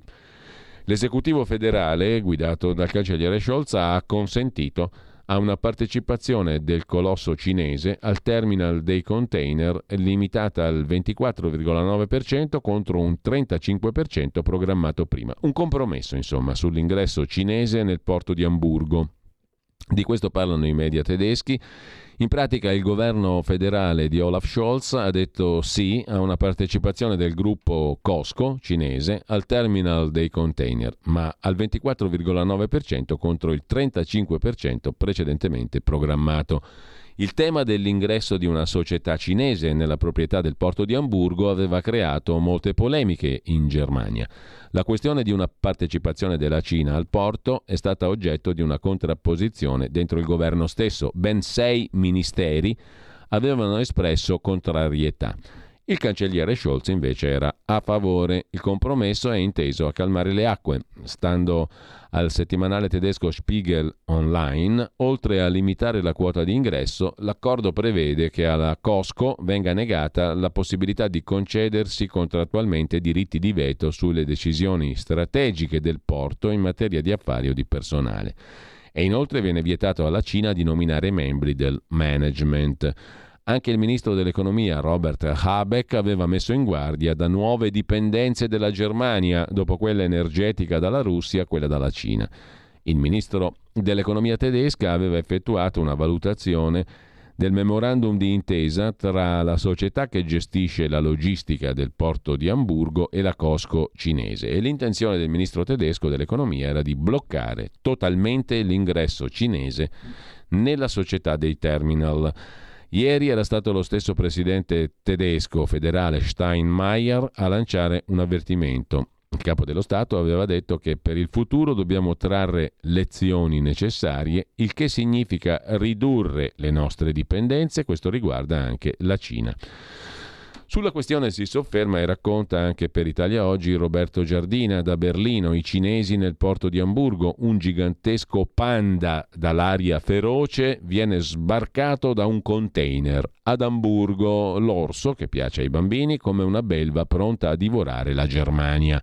La caricatura è quella della Süddeutsche Zeitung, sintesi dei tanti articoli finora pubblicati. I cinesi sbarcano ad Amburgo. È un bene o un male per la Germania? Il presidente statunitense Biden ha ammonito Scholz, il cancelliere tedesco.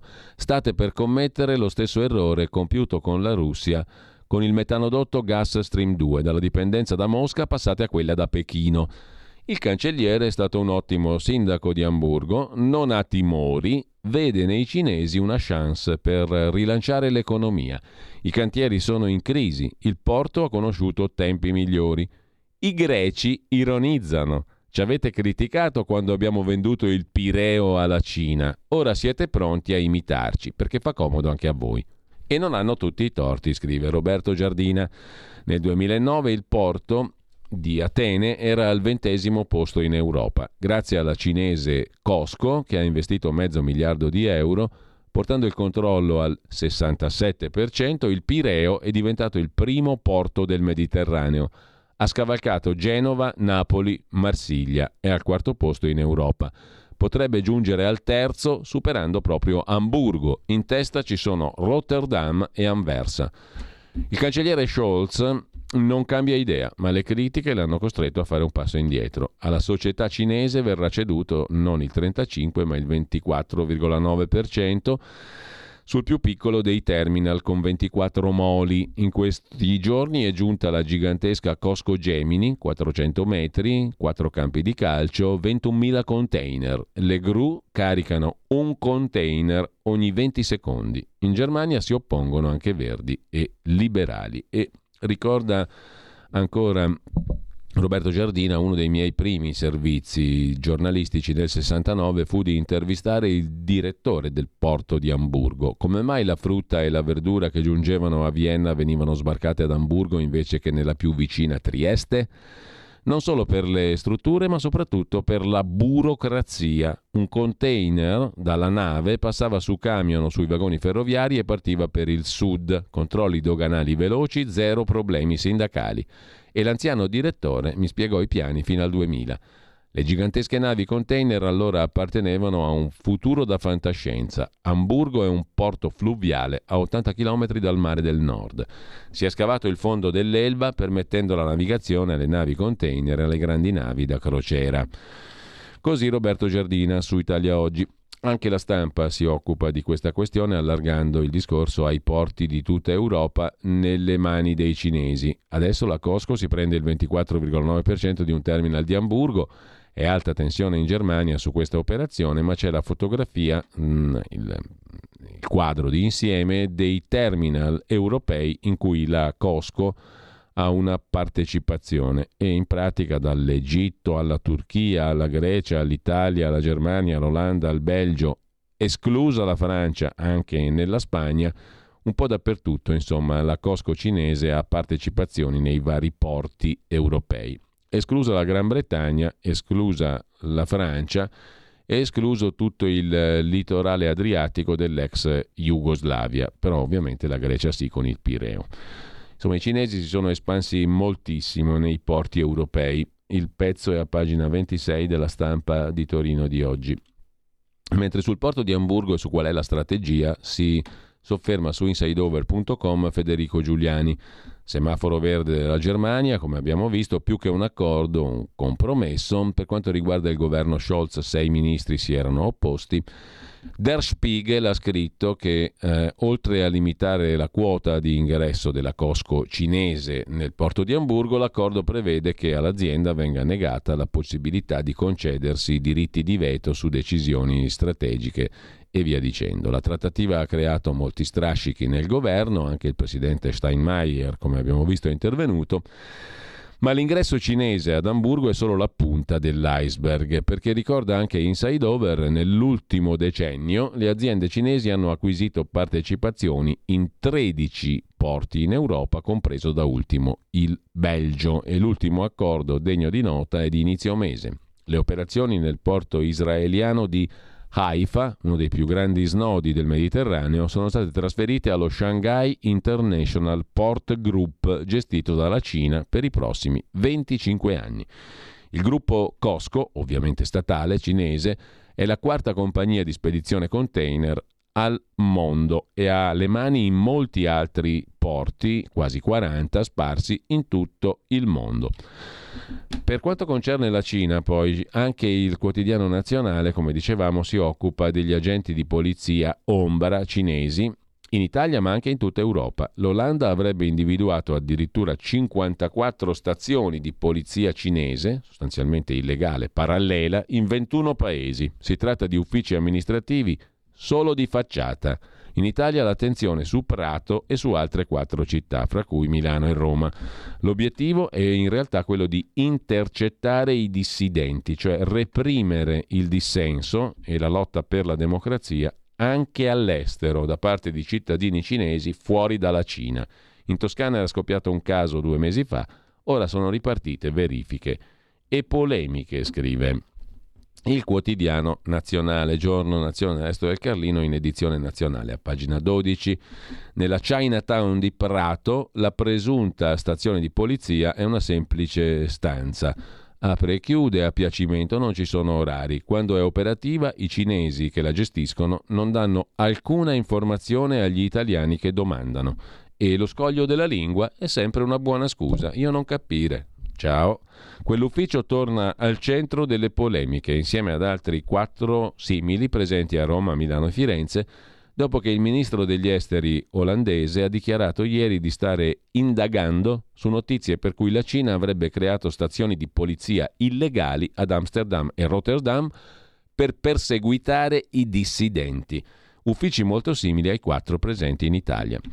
Sulla Cina vi segnalo anche il pezzo di asianews.it su un'altra persecuzione, stavolta a Hong Kong, contro il novantenne cardinale cattolico Zen.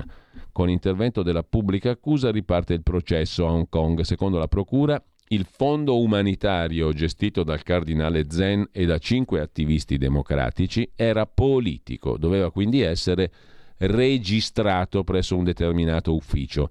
La difesa parla di norma anticostituzionale, il processo aggiornato al 31 di ottobre. Il problema non è che doveva essere registrato l'ufficio, questo e quell'altro, il problema è che questi sono attivisti per la democrazia, questo è il punto intollerabile.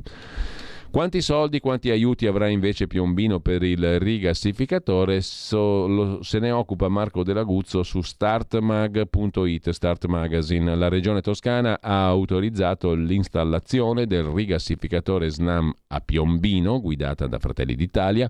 La città, tutti i contrasti tra il sindaco di Fratelli d'Italia e il governo, le agevolazioni in bolletta per gli abitanti, le proteste della Puglia, la proposta del think tank a Meloni. Martedì scorso il presidente Gianni ha autorizzato l'installazione del rigassificatore. E ehm, c'è stato lo scontro tra regione e sindaco, ma anche tra il sindaco e il suo stesso partito. Cosa pensa Meloni del rigassificatore? Lo abbiamo visto, Giorgia Meloni nel suo discorso ha detto che la priorità è la diversificazione delle fonti di approvvigionamento e la produzione nazionale. Durante la campagna elettorale va dichiarato che i rigassificatori vanno fatti. L'installazione a Piombino si lega a una serie di altre opere infrastrutturali e di benefici economici, in primis ai piombinesi verranno ridotte le bollette almeno del 50%. Cittadini e imprese beneficeranno di una serie di eh, agevolazioni che sono state riassunte in un memorandum di 10 punti.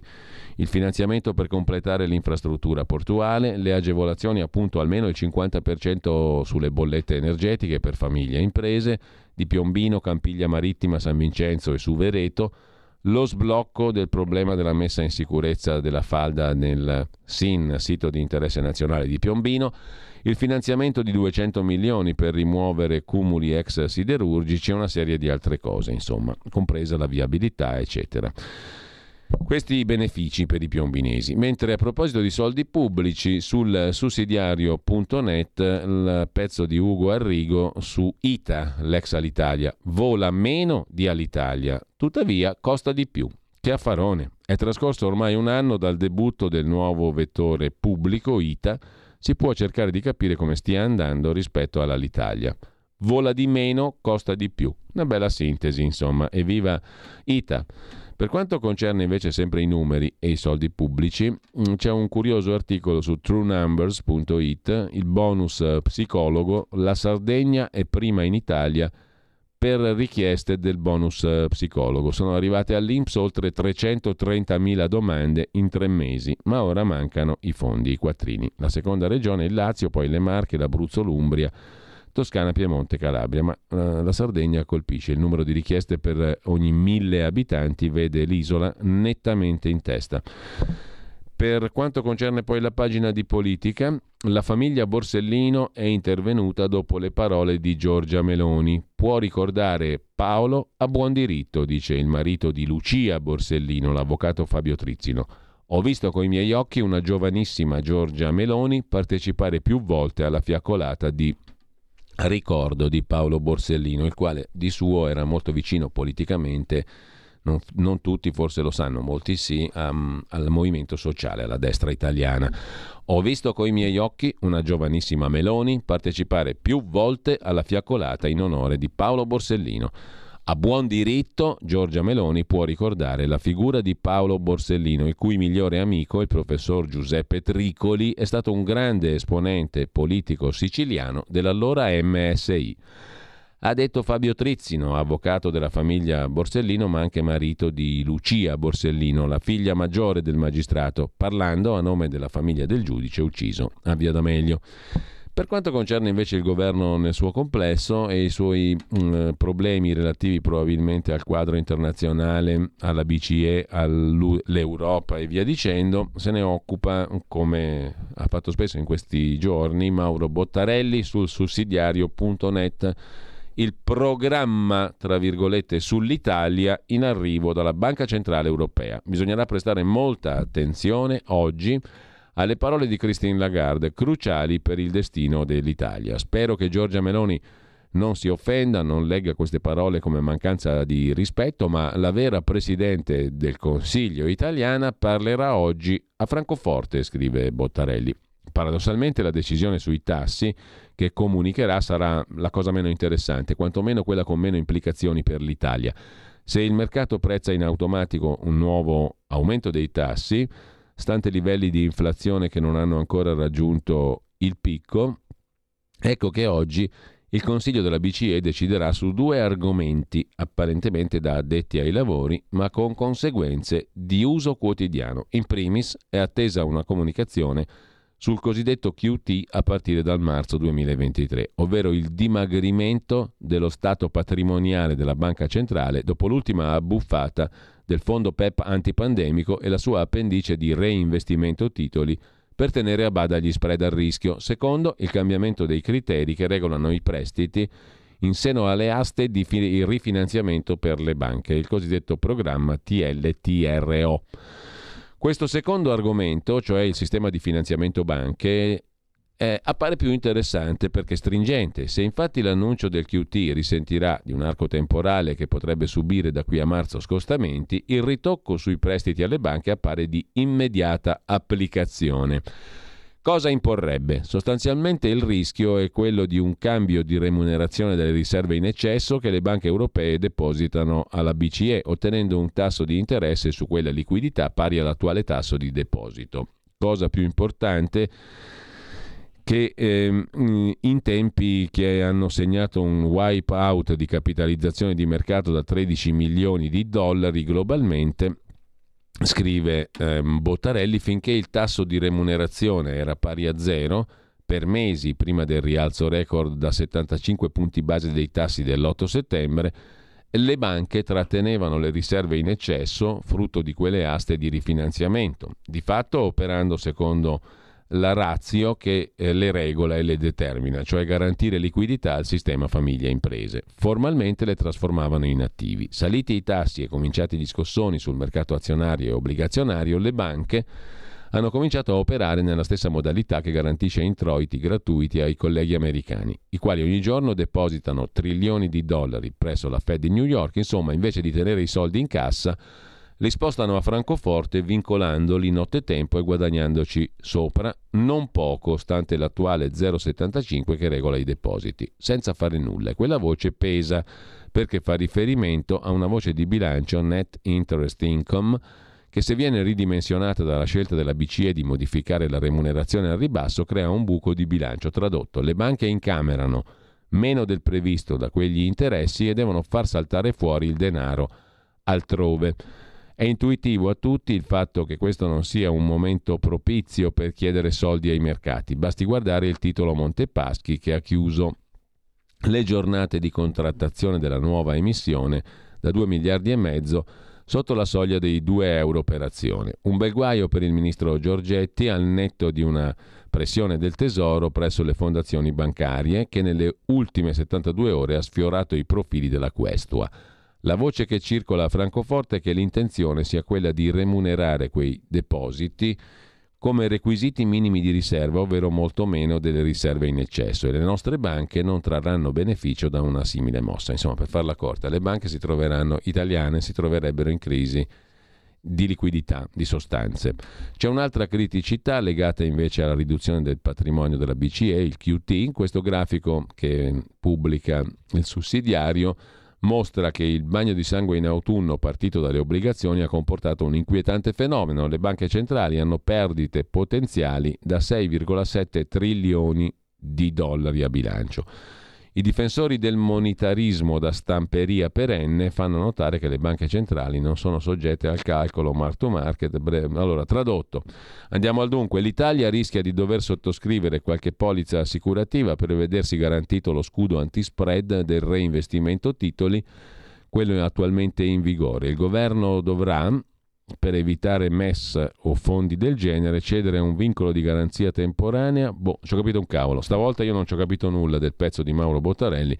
Ho cercato di leggerlo per capirlo, non ci ho capito un tubo. Eh, vedremo cosa succede dopo la decisione, quali saranno le decisioni della Banca Centrale Europea.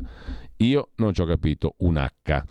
Intanto su domani pagina 3 c'è il pezzo su Guido Crosetto che ha incassato milioni di euro da Leonardo, sarebbe un milione e otto in tre anni a dire il vero, ma comunque il neo ministro nel 2021 ha incassato da Leonardo Finmeccanica 619 mila euro in consulenze, la somma girata dal nostro colosso delle armi al fondatore di Fratelli d'Italia risulta superiore allo stipendio garantito al presidente della partecipata, che lo stesso anno ha preso 504 mila euro.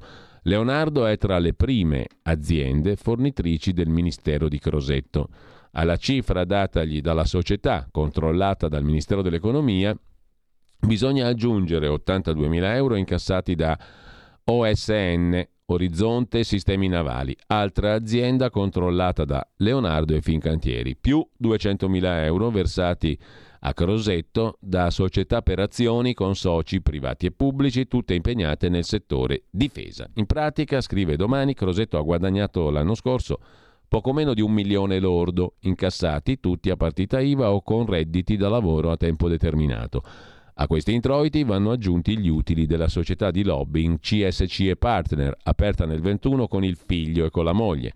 Altri 178.000 euro, adesso la società verrà chiusa. Il bilancio non dice se anche il giro d'affari della SRL sia frutto di contratti con Leonardo o altre imprese pubbliche. Gli introiti da favola del 2021 non sono un'eccezione. Crosetto è consulente di Leonardo dal 2014. Da anni ha contratti con varie aziende che gli consentono lecitamente di guadagnare somme notevoli da quasi due lustri. Lecitamente, scrive domani. Il problema è di opportunità, allora, secondo secondo altri. È opportuno che uno che ha fatto affari, diciamo così, con le industrie della difesa diventi ministro della difesa?